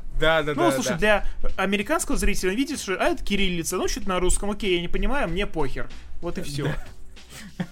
Вот. Так вот, и моя история, вот мне очень понравилась, я внутри прямо, скажем так, орнул про себя, потому что Арсений сейчас сказал, ну, смотреть, конечно, можно на один раз, но не в кинотеатре. А угадай, кто пошел в IMAX, да? Да, угадай, кто пошел в IMAX на «Черную вдову». И на самом деле... Ну-ну-ну. Я просто ходил в кинотеатр, я в обычный ходил, у нас нет IMAX. Ну вот. Ну, в принципе, я не жалею. Я был просто в Питере как раз в этот момент, и я подумал, ну, блин, в первый раз в жизни сходить в IMAX можно даже на такое кино. И на самом деле, вот спустя время я понимаю, что на самом деле IMAX в «Черной вдове» это, наверное, такой один из самых неприятных моментов, потому что, как ни крути, но вот я, Даня, рассказывал, впечатлений от вступительных роликов, где мне говорили о том, что ты сейчас в IMAX, вот просто будь сконцентрирован и помни о том, что ты в IMAX, они были гораздо более объемными, и все там какие-то детали и так далее летели тебе прямо в ебало, то в случае с «Черной вдовой» это этим даже не пахло на самом деле, то есть фильм все равно, несмотря на разрешение, весьма и весьма плоский, то есть он IMAX себя не оправдывает. Особенно ну, видимо, они под это, видимо, не рассчитывали, скорее всего. Да, мне вообще кажется, что они фильм сделали просто именно для галочки. Ну да, чтобы, опять же, вести эту персонажа Елену Белову, которая просто, считают, заменила собой Наташу. Да. И самое главное, вот у тебя не было ощущения, ты же помнишь, что в самом конце фильма Наташа уже с перекрашенными белыми волосами, которые понятно к чему отсылают, да, типа ну, вот да, она, да. Война бесконечности и так далее. Бесконечности.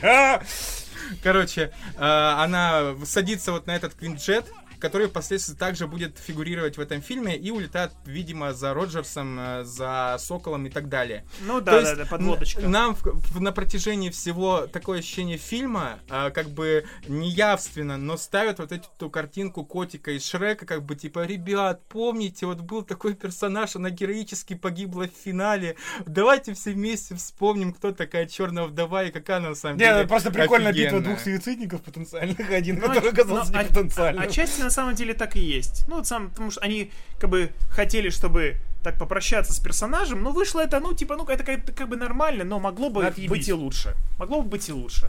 Да.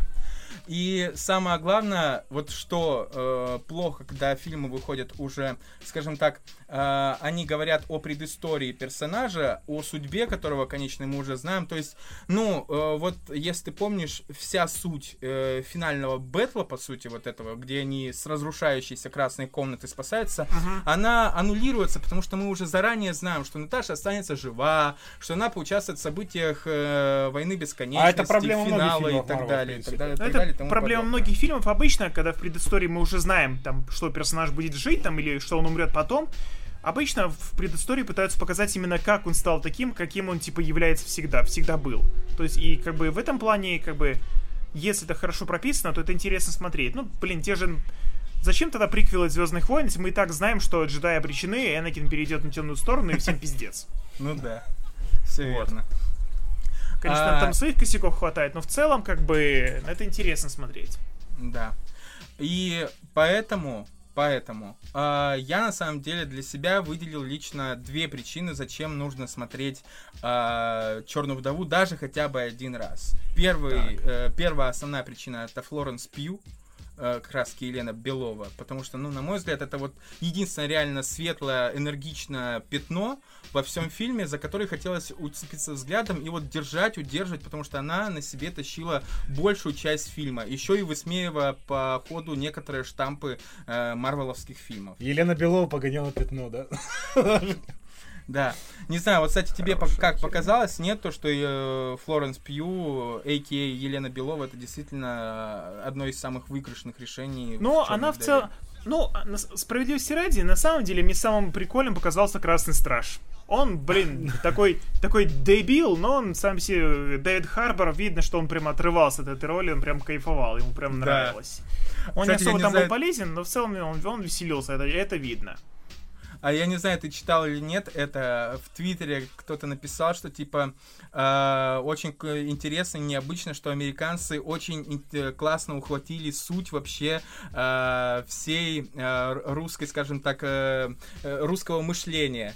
Типа вот этот Красный Страж, который в тюрьме такой крутой, всех побеждал там и так далее, ломал руки и так далее, который говорит о том, как он на самом деле разделался с Капитаном Америкой. В каком-то момент он спрашивает Наташу, типа, слушай, а он обо мне не вспоминал, он там про меня не спрашивал и так далее. Это же в чистом виде, типа, все мышление нас, русских, типа, мы ненавидим Запад, мы его побеждаем.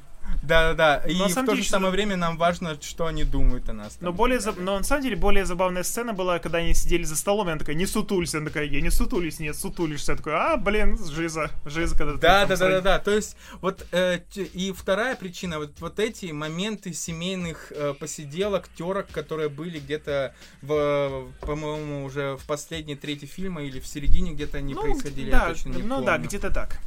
Это было действительно живо и интересно поставлено, то есть при том, что сюжет, опять-таки, чисто марвеловский дженерик, экшен ничем особо не выделяется, две основные причины — это посмотреть на Флоренс Пью и вот посмотреть на эти семейные посиделки под водочку. Ну, все нам понятно, знакомо и по-родному. Да, в целом эти сцены были неплохие, да. Ну так-то, да, вот, в принципе, в плане развития персонажей, да, и Беловой смотрелся интереснее, но, типа, я и не проникся, конечно, но она смотрелась как-то поживее, чем Наташа, потому что саму Наташу некуда особо было двигать на самом деле в плане сюжета. Ее двинули на Вармире. Да, она сама двинулась. Шуточка за 100. Кстати, забыл тебя спросить. Есть, на самом деле, я не скажу, что причисляю себя к этим людям, но, то есть уже группа людей, которые считают, что Дрейков, вот этот руководитель Красной комнаты, это вот новая монетка в копилочку не самых плохих злодеев Марвел. Как, кстати, он... Там Таскмастер-то есть, нет? Есть. Там, он... Таскмастер это... Ой, это, блядь, ой, сука, Таскмастер это слив, ёпта. Это полный слив. Да и хрен с ней, что, типа... Он показывает себя на минимуме своих возможностей. То есть он парочку раз скопировал там Кэпа, парочку раз скопировал ту самую Черную Пантеру, блять, и кого он там, и все нафиг. И Черную Вдову саму зеркалил. Умеет... Да я знаю, кто такой Таскмастер, как раз таки интересно. И самая фишка в том, что ходила куча слухов про то, кто он на самом деле. Огромное количество теорий, то есть даже были слухи, что это Соколиный глаз даже.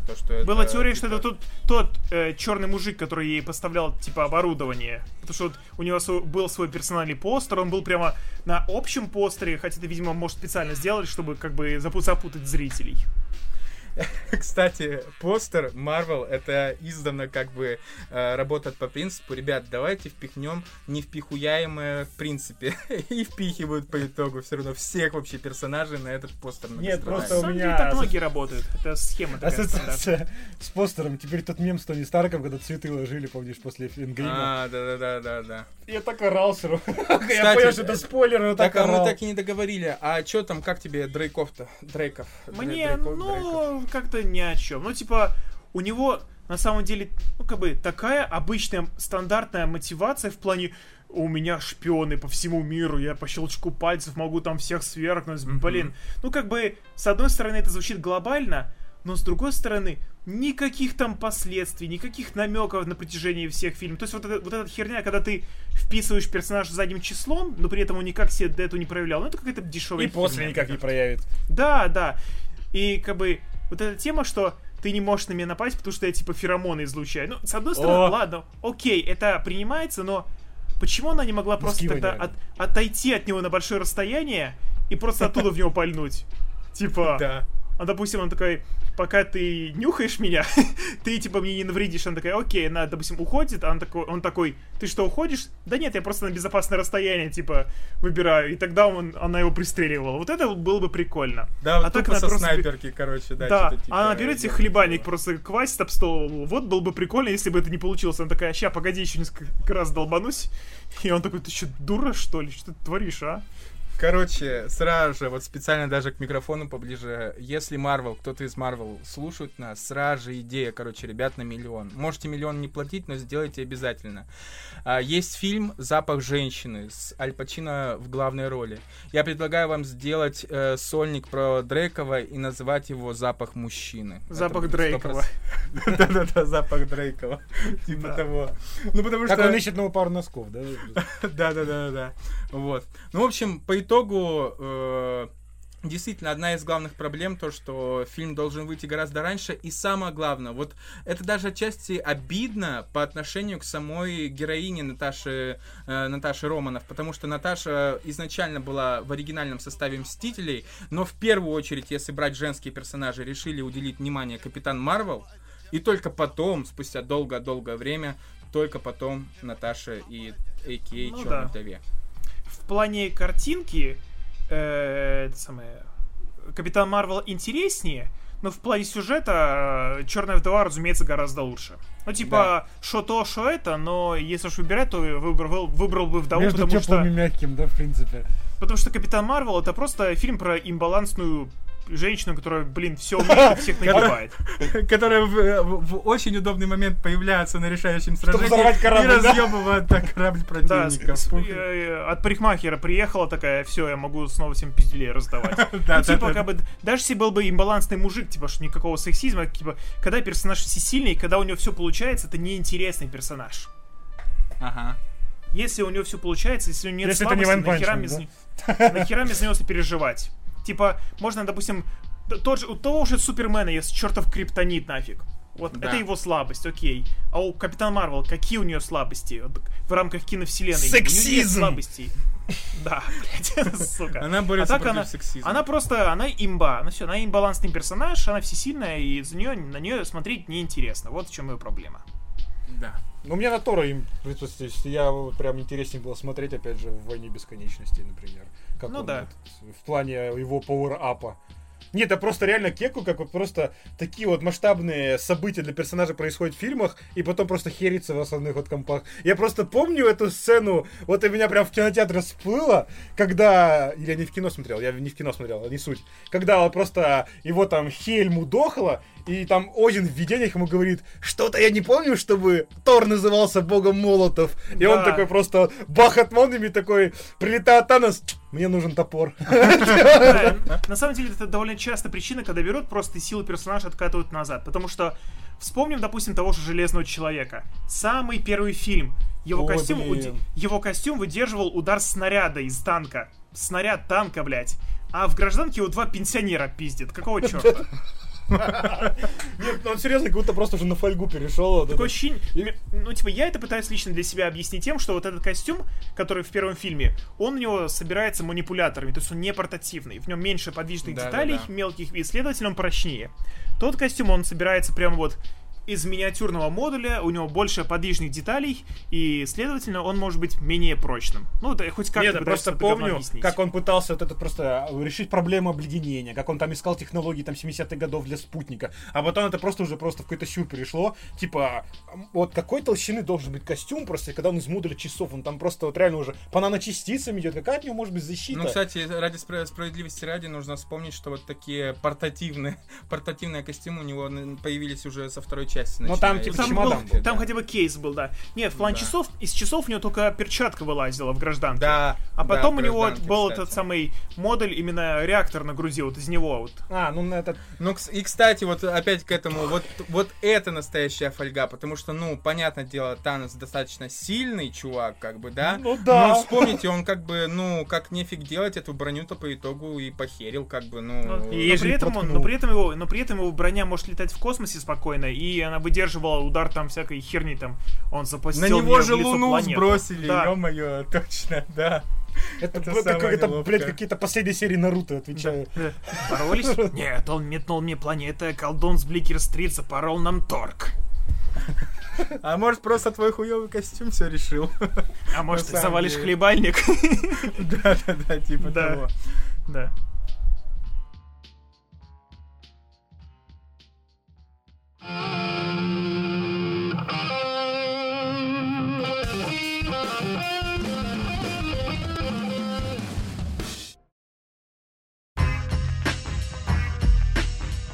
Так вот, пока мы, соответственно, на хорошей волне, сразу же перейдем к теме смежной. Мы поговорим про Локи и заденем, возможно, остальные сериалы Марвел. И, кстати, вот сразу же, пока не забыл, мне бы хотелось важное с вами обсудить. Вот, ребят, вы ведь все наверняка это заметили, и вот мне хотелось бы узнать, вы как радуетесь этому или вам пофигу просто на это.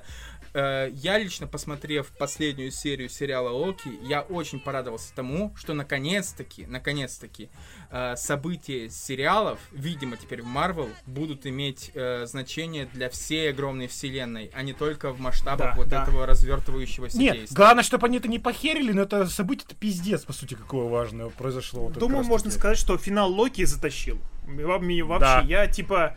Ну, как бы, да, как сам персонаж Канг говорил, вы ожидали другого, но, типа, все равно получилось офигенно. Как бы на фоне ВандаВижн, где все теории пошли лесом, ну, как бы, с одной стороны, ваши ожидания — это ваши проблемы, но когда вы вводите актера, который играл ртуть в другой вселенной, и, как бы, ясное дело, что зрители будут ждать этого, сука, они будут ждать, что, ёпта, это намек на... Ральф Боннер, блядь. Ральф Стояк, блядь. Да. Типа, вы обосрались тогда с Мандарином в третьем Железном Человеке, вы обосрались с глазом Ника Фьюри, что его, блядь, кот инопланетный поцарапал, охереть. И тут вы решили еще, блядь, Стояка сделать. Вы видите, вы такие шутники нахер. То есть, на самом деле, вот на этой волне, как бы, мне кажется, можно скипнуть Сокола и Зимнего Солдата, потому что меня он вообще, типа, не зашел. Не, типа, он окей, но какого-то послевкусия вообще не оставляет. Говно имхо, честно сказать. Слушай, последняя серия, она... Они хотя бы... Зэма был классным. Зэма по-прежнему был клевеньким, сцена с ним... Ну и хотя бы его не испортили, да. Как там он теперь, агент Америка, или как его называли? Типа Капитан Новый. Агент США, вот, да. И он неплох. Как этого персонажа зовут, как там его? Ну, короче, вы поняли, да. Вот его арка, вот он самый интересный, помимо Зэма, он самый интересный персонаж этого фильма. Не, ну а Биба и Боба — это пиздец просто, типа. Биба и Боба просто... Типа... Такой расизм, на самом деле, создатели авторов, как это бы иронично не было. Просто сделать Сэма настолько тупым, это кошмар. Типа, занёфить солдата... Он, типа, не, на самом деле, его как персонажа можно понять, он боится ответственности, думает, что он недостоин счета, хрен с ним. Но вот этот его финальный спич, как бы, это в интернете лежать, будем говорить, ну, так, типа, без личного. Его спич, он им может иметь смысл только в реальной жизни. То есть, типа, да, он говорит о проблеме неравенства, да, такая проблема в жизни есть, но во вселенной Marvel этого нету. Там нету каких-то там притеснений на расовой почве. Там нет всего того, о чем говорил тот чувак, который был экспериментальным солдатом, про которого все забыли. Да-да-да. Он говорит, что они не допустят, чтобы вот чернокожий был Капитаном Америка. Кто не допустит? В рамках вселенной нет никаких притеснений на эту тему. Откуда вы это взяли? Нет, просто у вас был Роуди, железный патриот, который охранял президента, блядь. Ну да, и типа никаких притеснений там на эту тему вообще не было. То есть, как бы, если в рамках именно Marvel была бы проблема Арвиоли поднята, ёпта.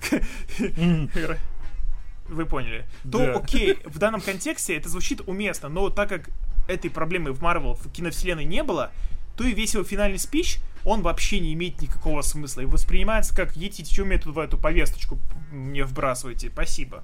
Насильно за обе щеки просто. Ну, вот да. Это реально такой. Это реально тупо выглядит. И костюм пиздец. Я тебе говорю, я уже Лёхе говорил, в Ваканде его явно не любят. Ну, видимо, да. И при этом еще и арка Баки немножко странная в том плане, что окей, он не может сказать этому китайцу или японец, кто это, я вот... Азиат.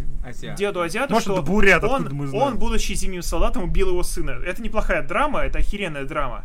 И вместо того, чтобы в финале серии вот сказать, что я себя не контролировал, у меня не было выбора, я не мог, бла-бла-бла, он просто только говорит, что у меня не было выбора, и все, и сцена обрывается. Что было дальше, как все, и как они это разрешили, похер, сам додумывай, блядь. У нас время сценарное кончилось, мы дальше писать не будем.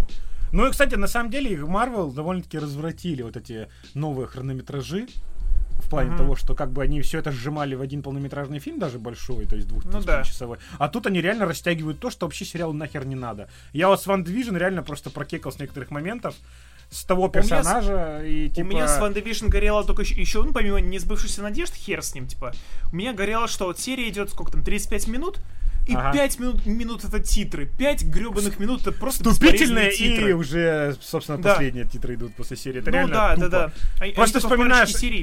Они уже, новый сериал уже уходит от этого. Вот просто я пересматривал «Пацанов» тогда параллельно, и как проходит титры «Пацанов». Просто во время действия где-то у тебя мелькнет заставка The Boys. Типа вот он где-то в конце, в середине экрана или там сбоку. Вот, типа, серии и так идут немножко, а вы целых 5 минут не умею разговаривать.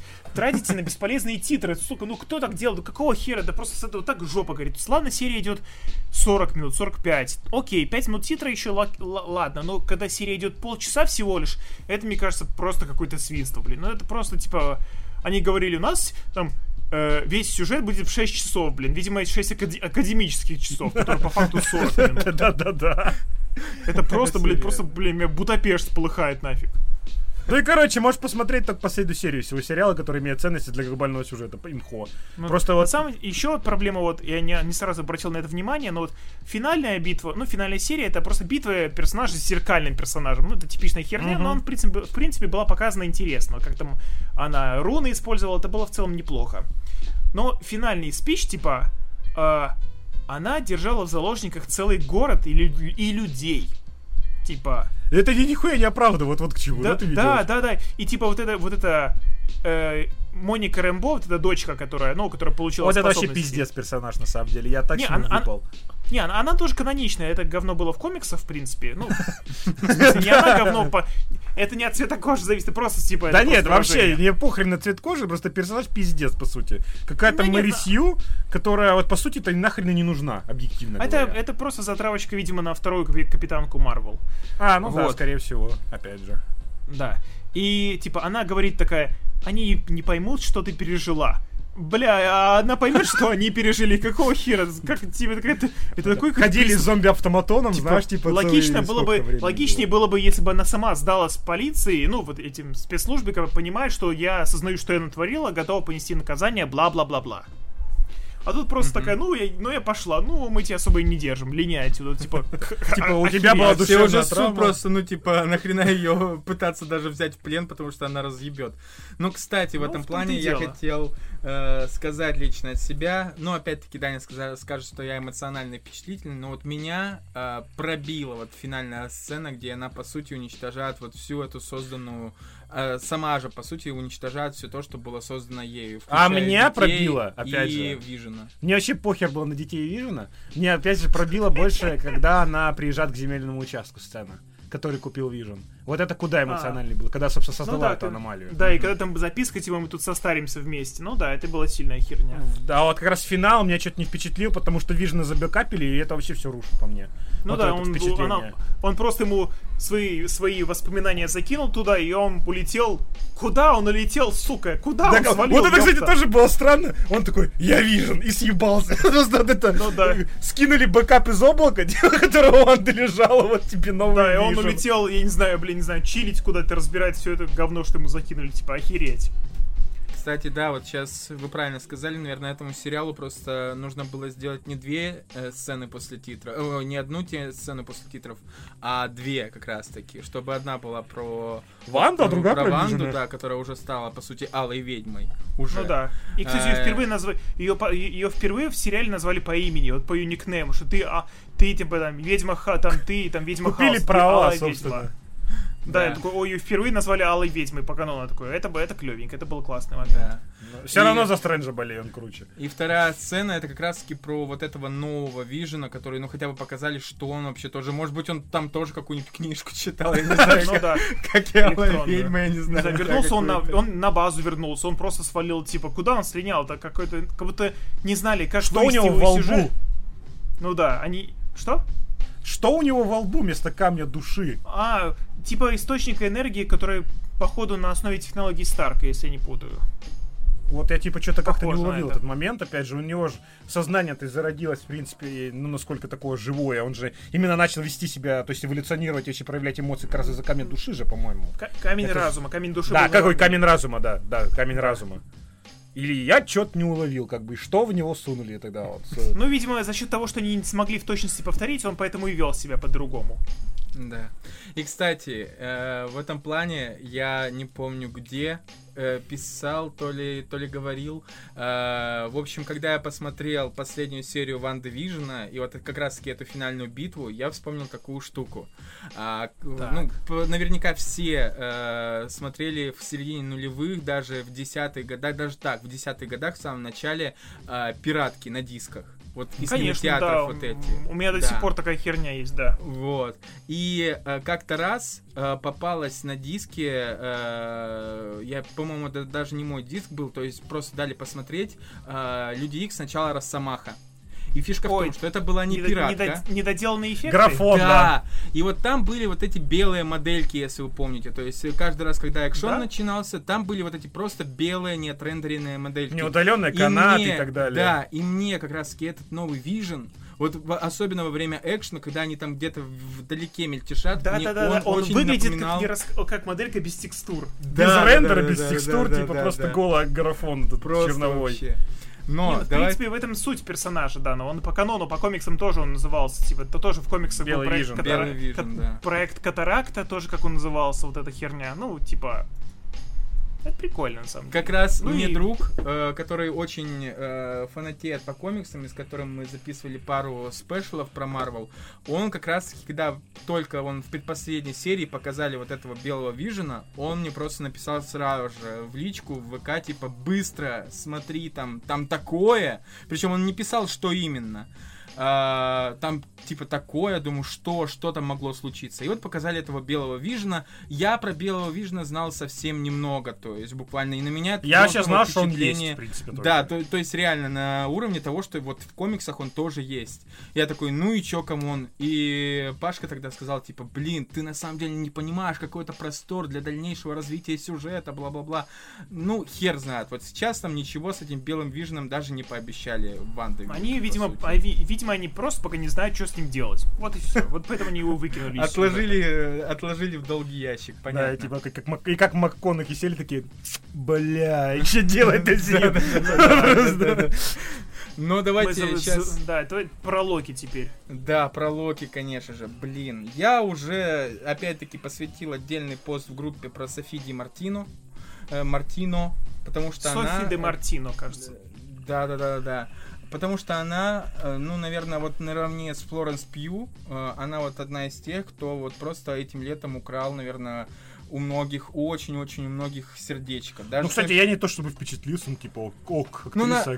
Она, блин, я не знаю, она вот совершенно иная, вот, на мой взгляд, и отличающаяся от основного женского каста большинства фильмов Marvel. Вот я не припомню, чтобы у меня такие же впечатления на какой-то другой же персонаж женский производил. Но не будем сейчас слишком заостряться на этом.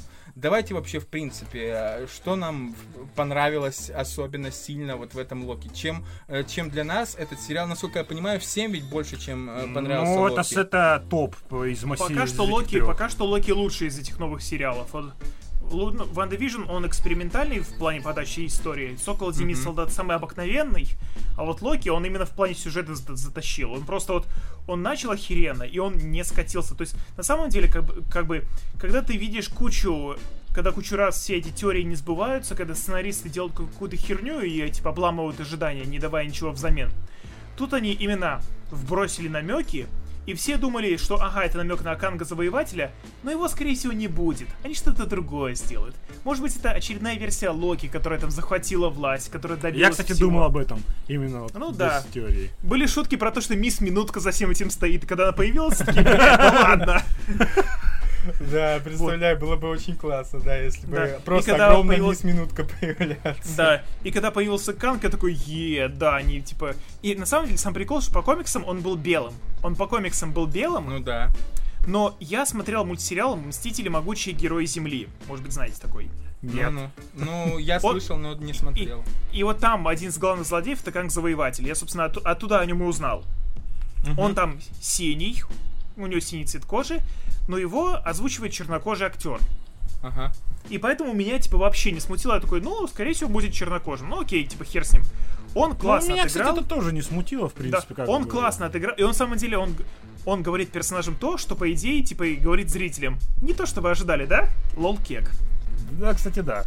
Да. И при этом... Кстати, да, вот это очень грамотно разрушение ожиданий, потому что мы все, когда смотрим сериал Marvel, мы всегда готовимся к какому-то мрачному злодею, который весь сосредоточен на том, чтобы завоевать мир и так далее. А тут нас встречает такой безумный чувак, который постоянно придуривается, строит гримасы и так далее и тому подобное. Ну, по идее, как бы, учитывая, что сколько ему лет, там, не знаю, ему миллионы лет, там, сотни тысяч лет, он, по идее, все это сдерживает. И вот представьте чувака, который всю, там, кучу, миллионы жизней людских сдерживает эту херню. Он просто, у него уже, он, как он сказал, меня все это заебало. Меня, блядь, просто я все это рот топтал, и просто я уже устал от всего этого. Пожалуйста, убейте меня, называется. Да, это так и выглядело, на самом деле. Да, на самом деле, да. И на самом деле прикольная тема, вот, что как бы, по идее-то он был прав, как бы они его убили, они освободили мультиверс, и все, пиздец наступил. Он не соврал, да. Хотя и были мысли, а может, он манипулирует. Но, с другой стороны, как бы, когда вот Сильвия его убила, она такой, еще увидимся, лолкек. После, типа... И вот даже шутки были, типа, в США убили чернокожего, начался сущий кошмар. В Marvel убили чернокожего, в мультивселенной начался сущий кошмар. Блядь.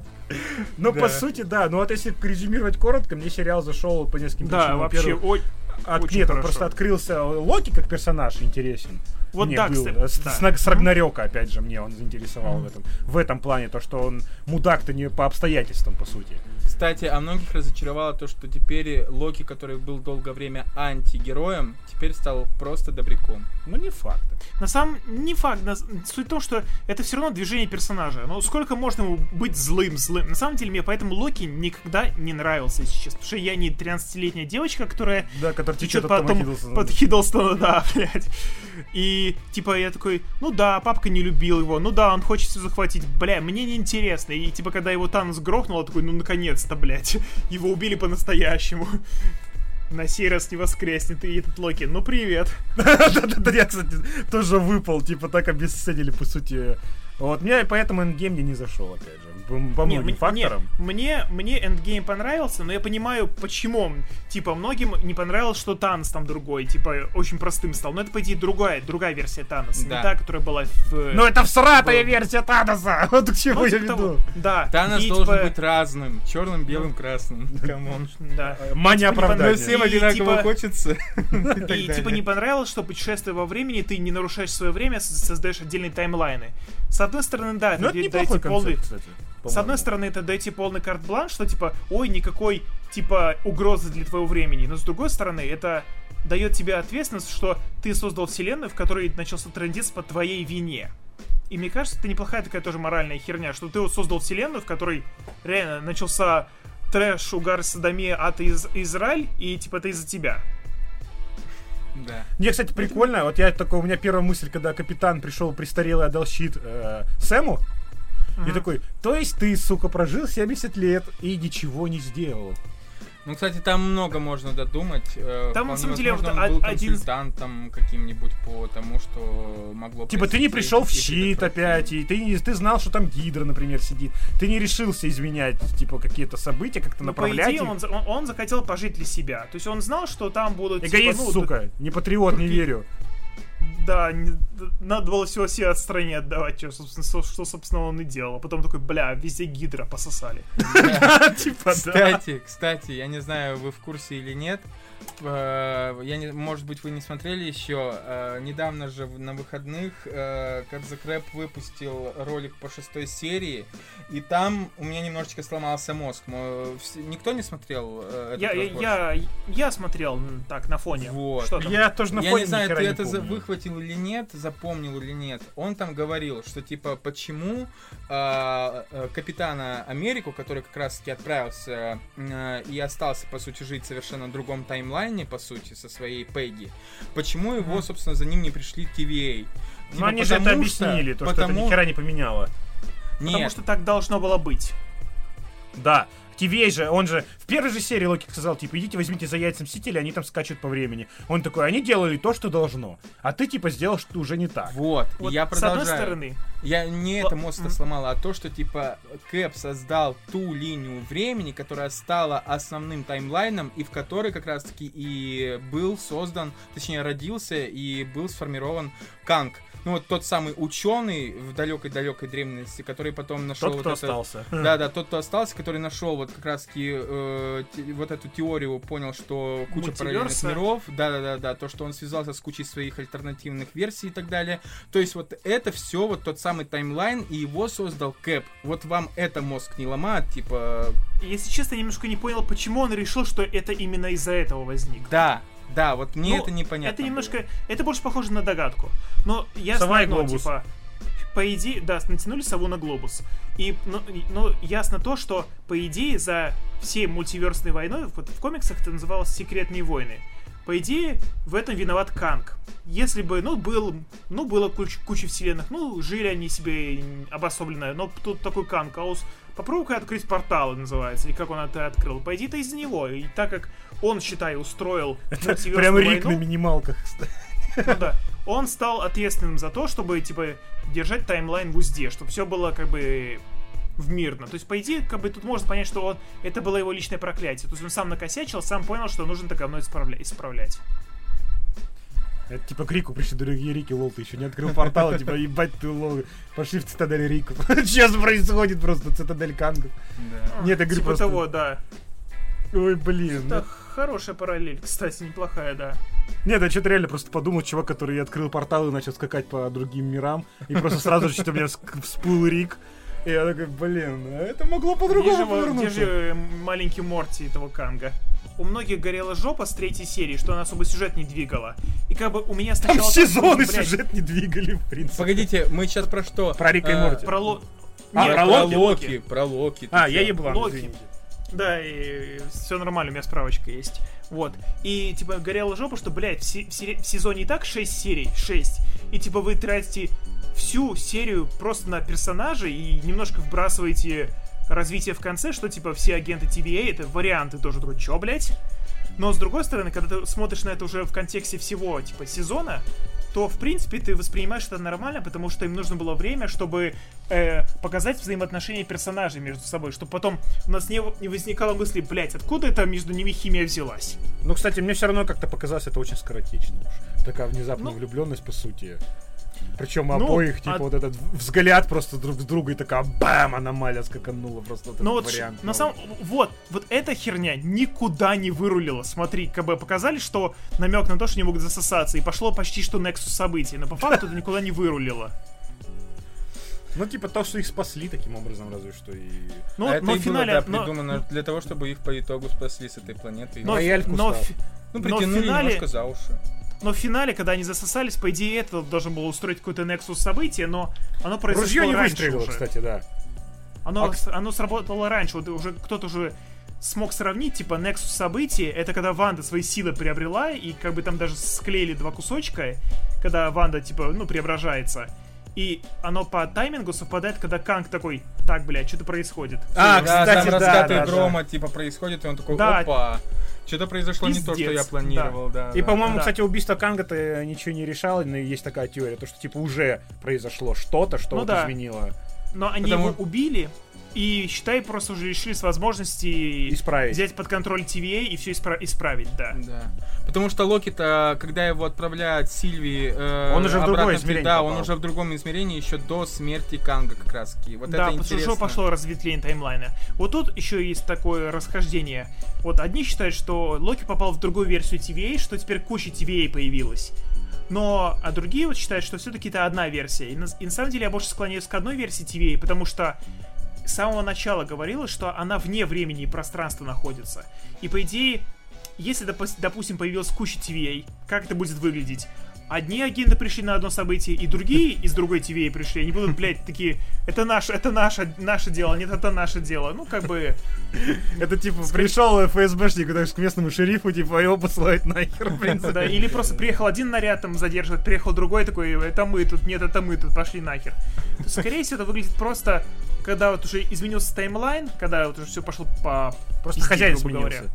Да, просто изначально переписался, именно поэтому Мёбиус не помнит его и все остальные.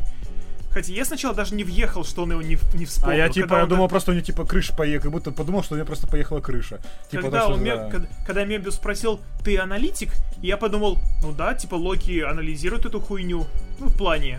А потом, когда он такой, ты кто такой? Я такой, так, блядь, ладно, это уже пиздец. Да. То есть, да, это чертов клиффхенгер, но все равно, типа, окей, вы первый сезон не засрали. Теперь, главное, второй не засрите, пожалуйста. Могли бы сцену после титров оставить, хотя бы сволочи.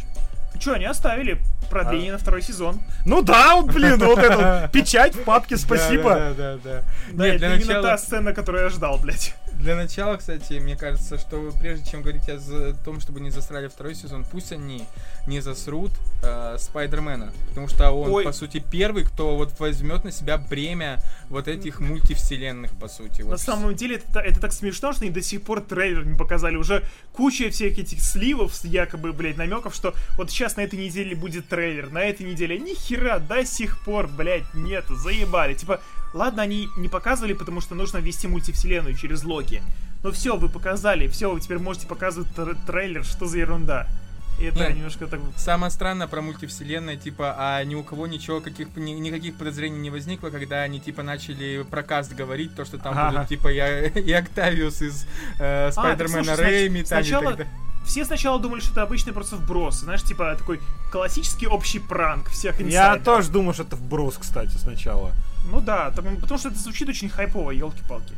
На самом деле, я не знаю, если вы смотрели мой видос про Человека-паука, я рот ебал Тома Холланда, блять. Ну, типа, да, Даня тоже его ненавидит. Да. Потому что, как актер, он играет хорошо. Типа, он актер, он свою работу выполняет, но сценарий, блядь... Паук — это ебаный балласт вот в нынешнем новый. Они просто проебали все, что делает Паука пауком. Как бы просто, блядь, драма нахуй, любовная линия нахуй, тайна личности нахуй, все, блядь, нахуй. Разве смехуёчку, блядь, просто я... Но мне нравится Паук Гарфилда.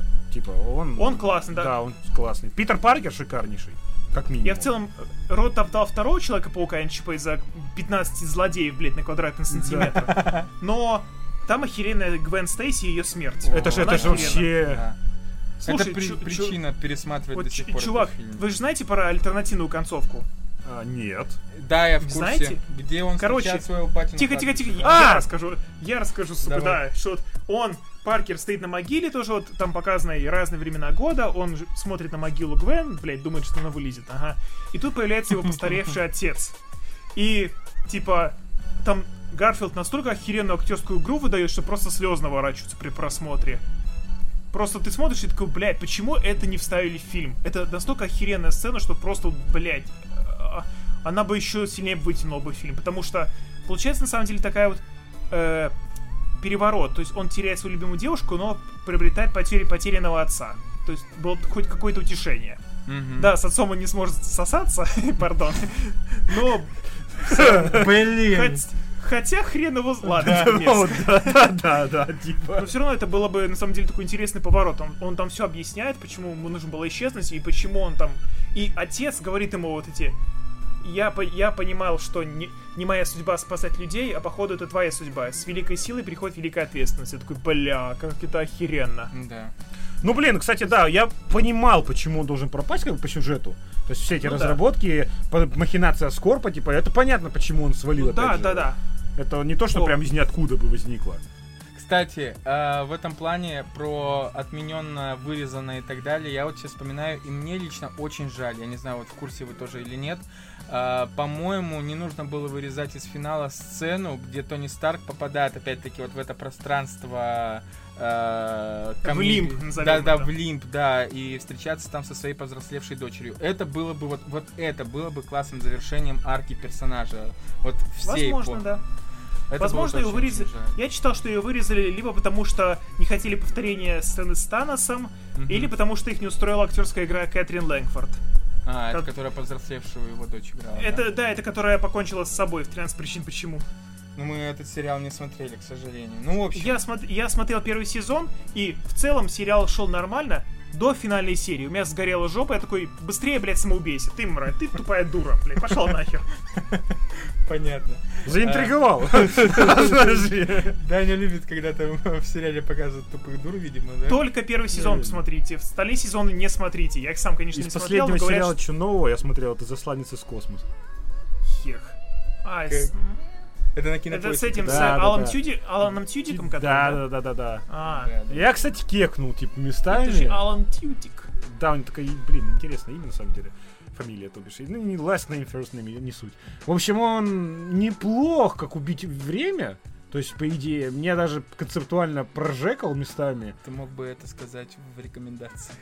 Да ну нафиг, слушай, я бы не то, что прям рекомендовал его. Ну. Так, неплохой, чтобы убить время, да? Да, максимум. Хороший. Ну, то есть так вот, просто потратить время ни на что.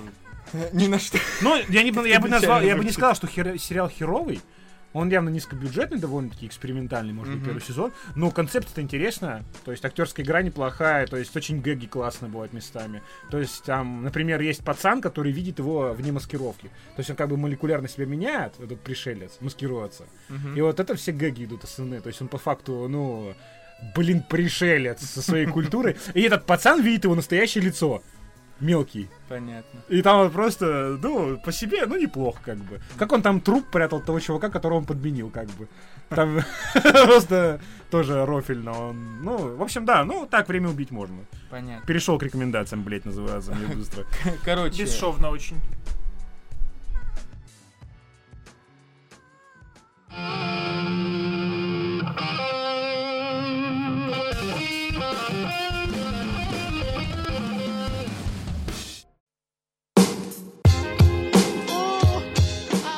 Ну, про «Отряд самоубийц» я могу сказать так. Да, Джеймс Ганн, типа, ну, как бы, пока что, типа, кто там уже посмотрел фильм, говорят, что, типа, он получился классным. С одной стороны, опять Marvel всех купила, но это не Marvel, привет, это DC. Да. Вот. И я от фильма ничего, если честно, не жду. Типа, я уже никому не верю, ни во что не верю, ничего не жду. Вот. Тот самый Жизам. Тот самый Да, да, да. Вот, да. Если фильм получится хорошим, то окей, в принципе, почему бы и нет.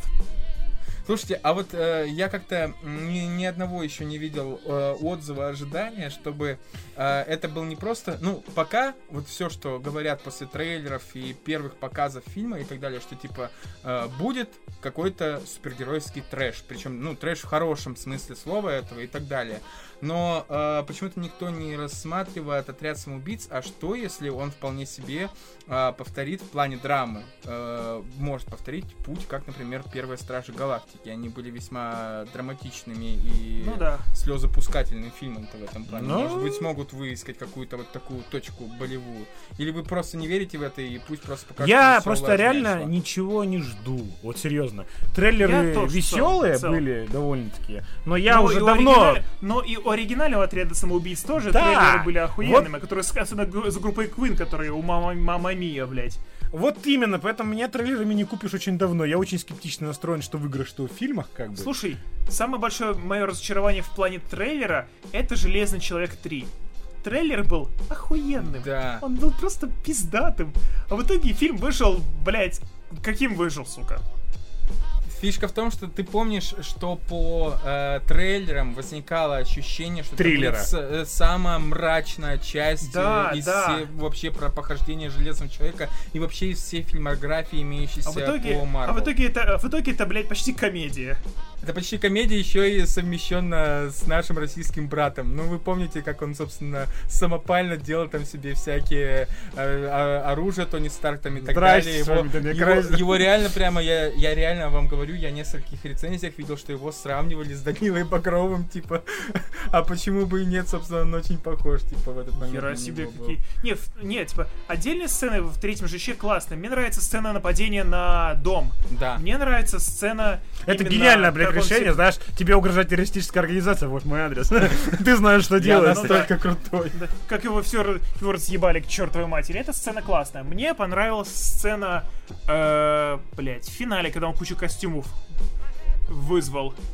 И мне понравился... Ну, типа, да, поворот с Мандарином, что он не настоящий. Он в целом хуета, ну, отчасти. Но это необычно было, по крайней мере. Это было необычно в плане того, что потом говорил этот главный злодей Гай Пирс, ну, вот актер, персонаж. Да. Он говорит: ты управляешь из-за кулис, создаешь воплощение зла, даешь людям мишень. Вот это довольно прикольная мысль, что, ну, типа, вот, просто даешь людям мишень, на самом деле управляешь из-за кулис. Это прикольная мысль. И все. Кстати, а самое главное, вы помните, что была же еще короткометражка про этого подставного Мандарина, и вот я хотел задать... Ну это они обосрались и пытались вытереться, собственно. Понятно. Да, они такие типа, да. Как вы думаете, нам покажут вот реально настоящего Мандарина? Так он же в Шан-Чи будет. Ну тогда Шан-Чи ж будет. Да, там же будет Мандарин. Ты че, чувак? Сам же мне трейлер кидал и забыл. Фильм настолько никому... Этот фильм настолько никому не интересен, блять, что забывается сразу после просмотра. Да-да-да. Кстати, но мы отвлеклись в этом... Вот насколько интересный фильм «Отряд самоубийц», что мы переключились на «Железного человека 3». Сразу переключились на что угодно, кроме «Отряд самоубийц». Да давайте мы уже, в принципе, сказали. Ну, типа, что можно сказать? Марго Робби, ну да, Марго Робби по-прежнему тащит. Питер Капальди, блядь, вместо доктора играет злодея. Ну, он прикольно выглядит. Идрис Эльба, ну, он нормальный. Типа, окей. Джон Сина. Это Джон Сина. Пам-парам-пам. Но он выглядит тоже, ну, типа, если он, ну, как бы, ну, посмотрим, что он себе покажет. Если он будет просто ходить и шутить шутки про члены, ну, типа, ну, да. Продано! Спасибо. А да. Что если он в качестве амплуа возьмет теперь и будет играть постоянно брата Доминика Торетто? Ну а чего? Вот это Санта-Барбара, чертова. Ну реально, насколько я понял, ты же выпускал ролик про «Форсаж», назвал его самым типа скучным из всех «Форсажей». Мне реально вообще не зашло. Типа, там есть прикольные сцены с флешбэками в начале, там их играют другие актеры, не омоложенные. Она в целом окей смотрится. Ну, общий сюжет, блядь, ну просто вот вообще, типа, это настолько неинтересно, что ли, не знаю. И не только с точки зрения сюжета, но и с точки зрения экшона. Просто еще больше неправдоподобной херни. Ты такой, ну, блядь, окей, понятно, спасибо.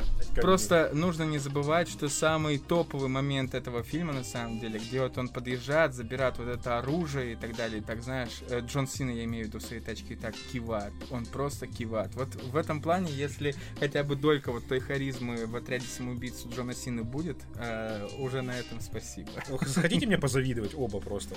Последний «Форсаж», который я смотрел, 2-я часть. Серьезно? Да. Ну ты много потерял. Хуй. 3-й очень классный фильм, кстати. Ну да, именно как самостоятельный. На самом деле можно посмотреть сначала это самый 4-й фильм, 5-й, 6-й, потом 3-й.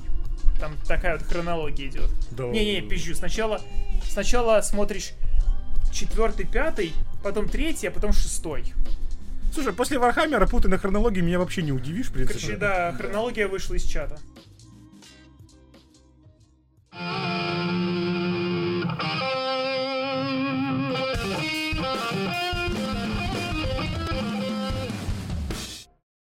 Looking on various street corners, I'm sure you've seen it yourself. Короче, давайте тогда, да, перейдем к рекомендациям, получается. И, Арсений, можешь, давай с тебя, как с гостя, опять-таки начнем, что ты можешь посоветовать слушателям, зрителям, всем, кто нас послушает. Я недавно пересмотрел фильм Нолана «Мементо», помни, называется. Да. Охеренный просто фильм, который нужно очень внимательно смотреть, потому что там хронология идет наоборот, задом наперед.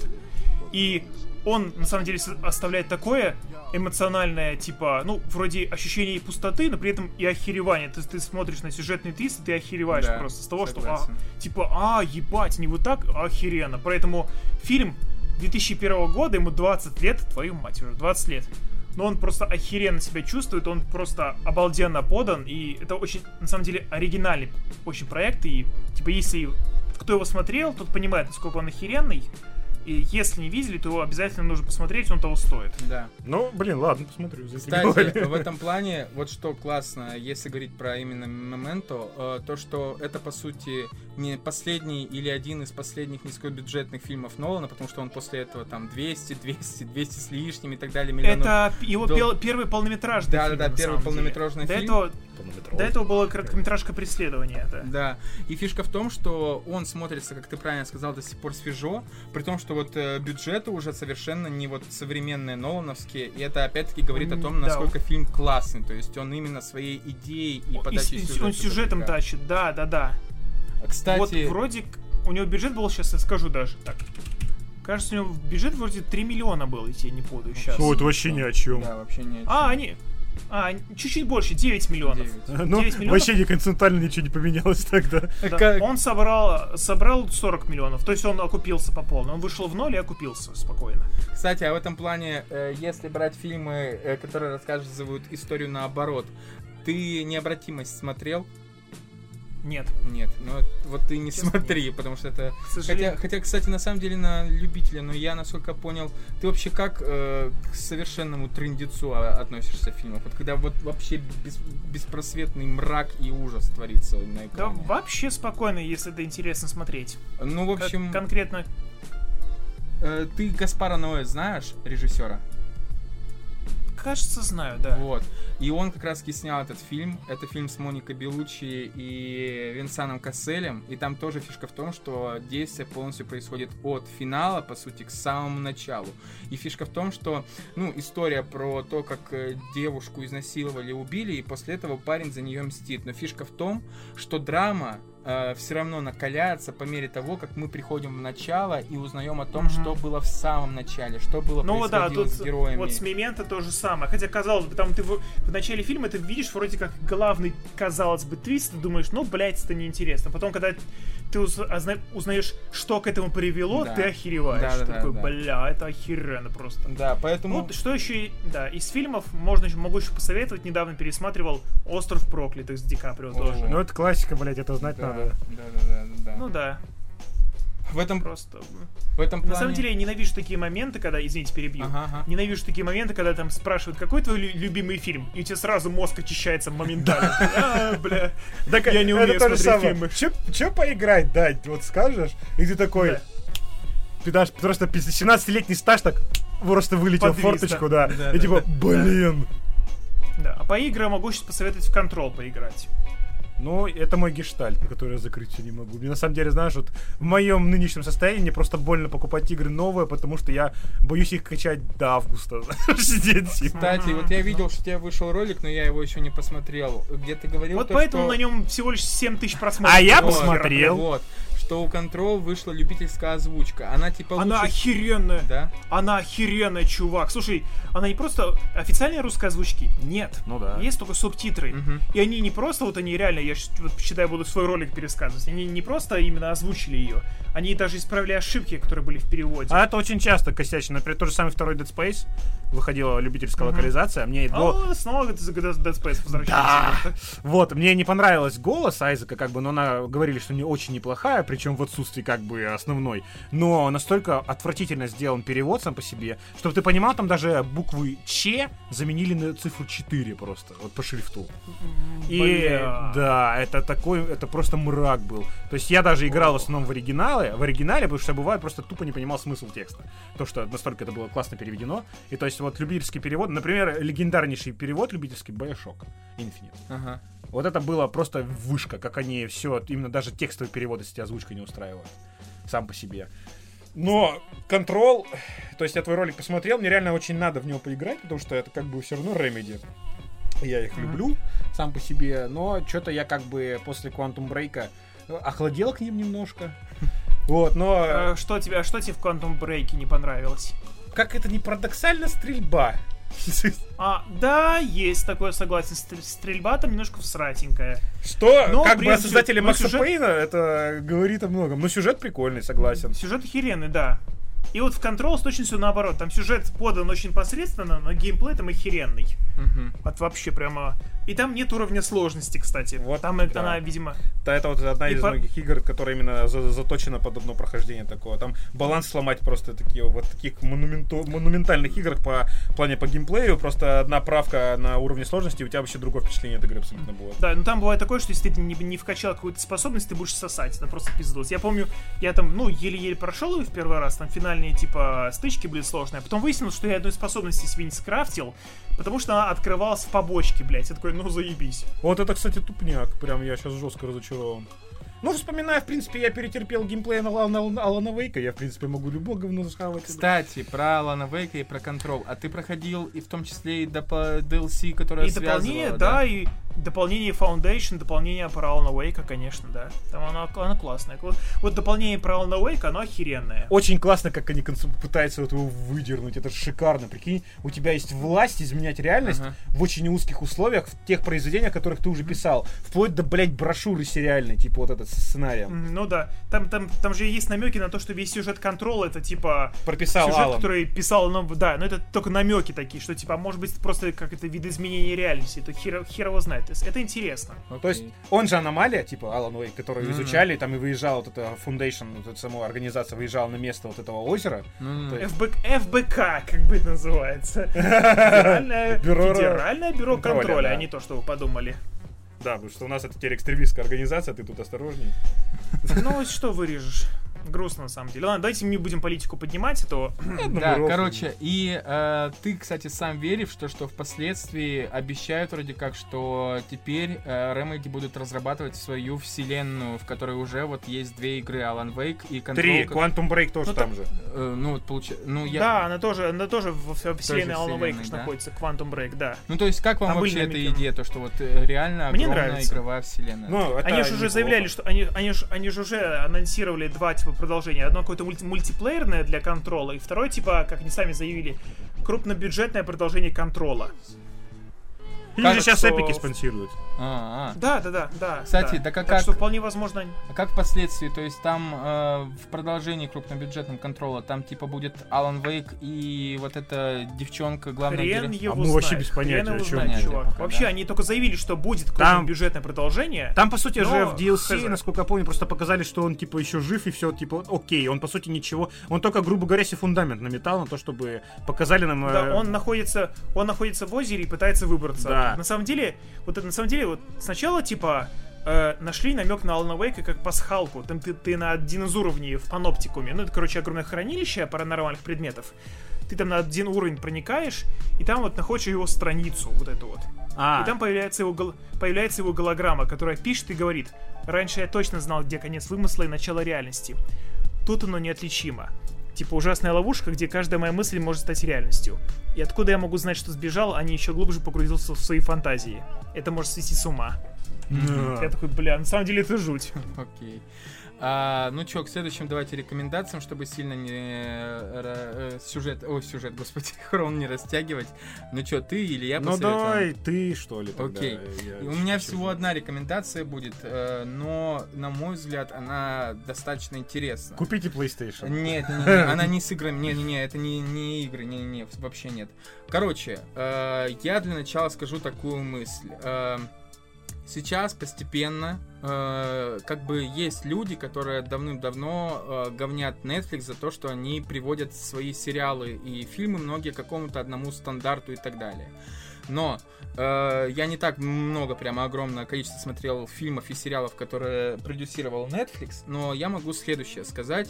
Я немало посмотрел уже документальных фильмов, которые выходят на Netflix, и я говорю, что нас постепенно Netflix помещает тот срез, скажем так, альтернативной вселенной, где постепенно документалки будут по уровню накала и по уровню вообще всего зачастую переплевывать даже самые крутые крупнобюджетные сериалы художественные. Почему? Потому что я буквально вчера досмотрел последнюю, получается, пятую серию сериала документального под названием «Дьявол по соседству». Кто-то смотрел, слышал про это? Вообще не мимо. Вот. Документалки от Netflix слишком постные для меня. Я смотрю чернуху лютую, там, пересматриваю криминальную Россию и типа меня... Не, чувак, вот ты сейчас говоришь без знания темы. Ну да. На самом деле. Я все время так делаю. Надо попробовать посмотреть, да. Короче, «Дьявол по соседству», на самом деле, несмотря вот на такое название, оно рассказывает про...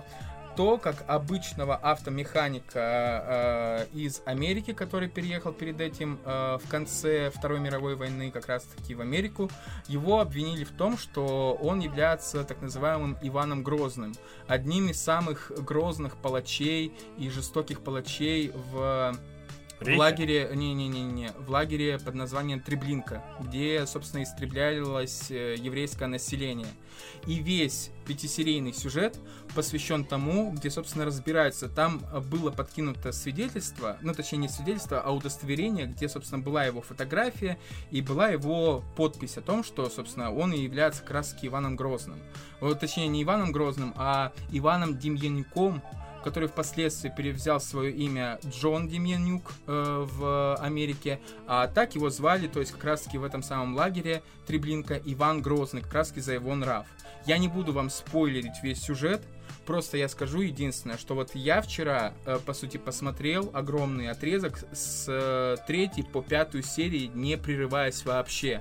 Потому что накал страстей, накал сюжета был настолько огромным и сильным, что я для себя понял, что, наверное, вот в плане ощущений «Дьявол по соседству» подарил мне больше, чем большинство сериалов за последнее время точно. То есть я реально такого удовольствия и такого напряжения не чувствовал давным-давно. Где до самой последней серии ты так и не знаешь, а реально он Иван Грозный или все-таки он, его ошибочно признали, и он на самом деле обычный невинный человек, который просто-напросто переехал в Америку и начал спокойно жить, работать, создал семью, у него уже внуки, дети и так далее и тому подобное. Это как Гитлер, который бежал в Австралию, короче, понятно. Нет, в общем, там все гораздо сложнее, на самом деле, поэтому я реально советую вам посмотреть этот и вам, двум, получается, и Дане, и Арсению, и, получается, всем тем, кто нас послушает.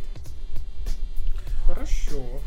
Ну, а я что, пацаны, я как бы поиграл в Total War Warhammer 1, и это как бы коротко и ясно. Можете пробовать, если вы... Но лучше не надо. Да, если у вас действует не как у меня, то есть только спинной мозг, в принципе, то есть как у меня действует только спинной мозг, по мне видно, то лучше вам не заходить. То есть последняя часть из этой вот легендарной серии я играл, наверное, в Рим 2-й, Total War, то есть году, наверное, в 12-м. Что вот это реально игровой экспириенс, я засал бы ебали, просто серьезно. Если бы я был полководцем, я понял, ему было очень грустно. То есть... Был бы Александром Невским, только не тем. Да, только не тем. Я бы говорил абсолютно и слил бы свои войска в первой же армии, и меня бы распилили... такой... на соседних государствах. И сказал бы вот так вот. Да, вот так вот, и все. Дима захлопнулась моя компания завоевателя. И просто всё. Даже за орков, типа, я не смог поднять ВАК. Пацаны, это вообще зашквар. Типа, меня обозвали сраным гротом и выкинули в шлюзы. То есть... Это сложноприкология. Да, это сложноприкология. Просто в орки это сама прекрасная, по-моему, что происходило с Вархаммером, тем более фэнтези-вселенной. Это ребята, которые получают удовольствие от жизни просто, понимаешь? Лишь бы было кого постукать. То есть, просто... Как мало нужно для счастья. Да, нет, понимаешь, просто в 40-ка вселенной эти чуваки просто находят раздолбанный там космический скиталец, это корабль, да? Они его тупо запускают рандомно и нажимают большую красную кнопку, и куда запульнет, туда и запульнет, господи, все равно найдем кому начистить ебальник. Все, им больше ничего нет для счастья. Вот. И, то есть, вот я как бы взял расу орков, и было весело, на самом деле. То есть я воевал с соседними племенами, я просто знаешь, научился, нашел дипломатию уровня Б, если вы понимаете, о чем я, когда, знаешь, приходит гонец и говорит, ну чё, бля, деньги платить больше или нет? Вот это просто соседи... Алена, что там с деньгами? Да, только на уровне орков, как бы. Это, на самом деле, это настолько весело было, то есть я проиграл там еще есть графство вампиров, например, империя там человеческая, еще гномы, дворфы, то бишь, по-человечески, если. То есть всякие разные со своими, собственно, плюшками. Все это на механике Total War, которая как бы объемно огромная. То есть эти войска, гигантские армии, которые как бы в полном размере. Если ты там по хардкору играешь в режиме тактики, это, считай, реалистичное командование. То есть 600 метров от командира. И это, то есть... я всех убью сразу. Да, нет, такое серьезно, тебе надо курить мануалы, то есть, чтобы немножко понимать в расстановке войск и вообще, как они друг с другом в идеале взаимодействуют. Иначе ты пососешь жопу. Что я, в принципе, делал успешно, только... Ладно, не будем об этом. В общем, я... Ты не читал мануалы. Да. Я сосал жопу, короче, но мне понравилось. Вошел в вкус, да. Рекомендуешь, да? Рекомендую. Сосал жопу? Да. Да, моя рекомендация, блядь. Пошел до Вилмайкра отдыхать, как говорится. Сарказм тоже. Господи, боже мой. Да. Я, прикиньте, пацаны, мой зашквар, я еще не прошел Кровавый дворец. Ни разу, вообще ни разу. Типа я вот за Вергилия дошел до 95 уровня и сгорел нахер. Вот почти просто... Ой, не переключаться, Дискорд. И, короче, просто сгорел нахер, и мне было грустно. Я опять не заходил сутки в Devil May Cry 5, и потом опять зашел, опять слил. В общем, не играйте в Devil May Cry, ребята. Да. Мне уже... Вчера просто он мне пишет, вечером уже поздно, говорит, если увидишь красное зарево в моей стороне, это у меня, типа, горит пердак из-за того, что я слил 95 уровень в Кровавом дворце. Второе солнце появилось. Да, из 101, как бы, понимаешь? Я был близок. Настолько близок, за Вергилия, блин, и я не хочу об этом говорить. Это будет слишком свежая травма. Короче, пацаны, играйте в Total War. Да, короче, вот. И на этой оптимистичной ноте можем закругляться потихоньку.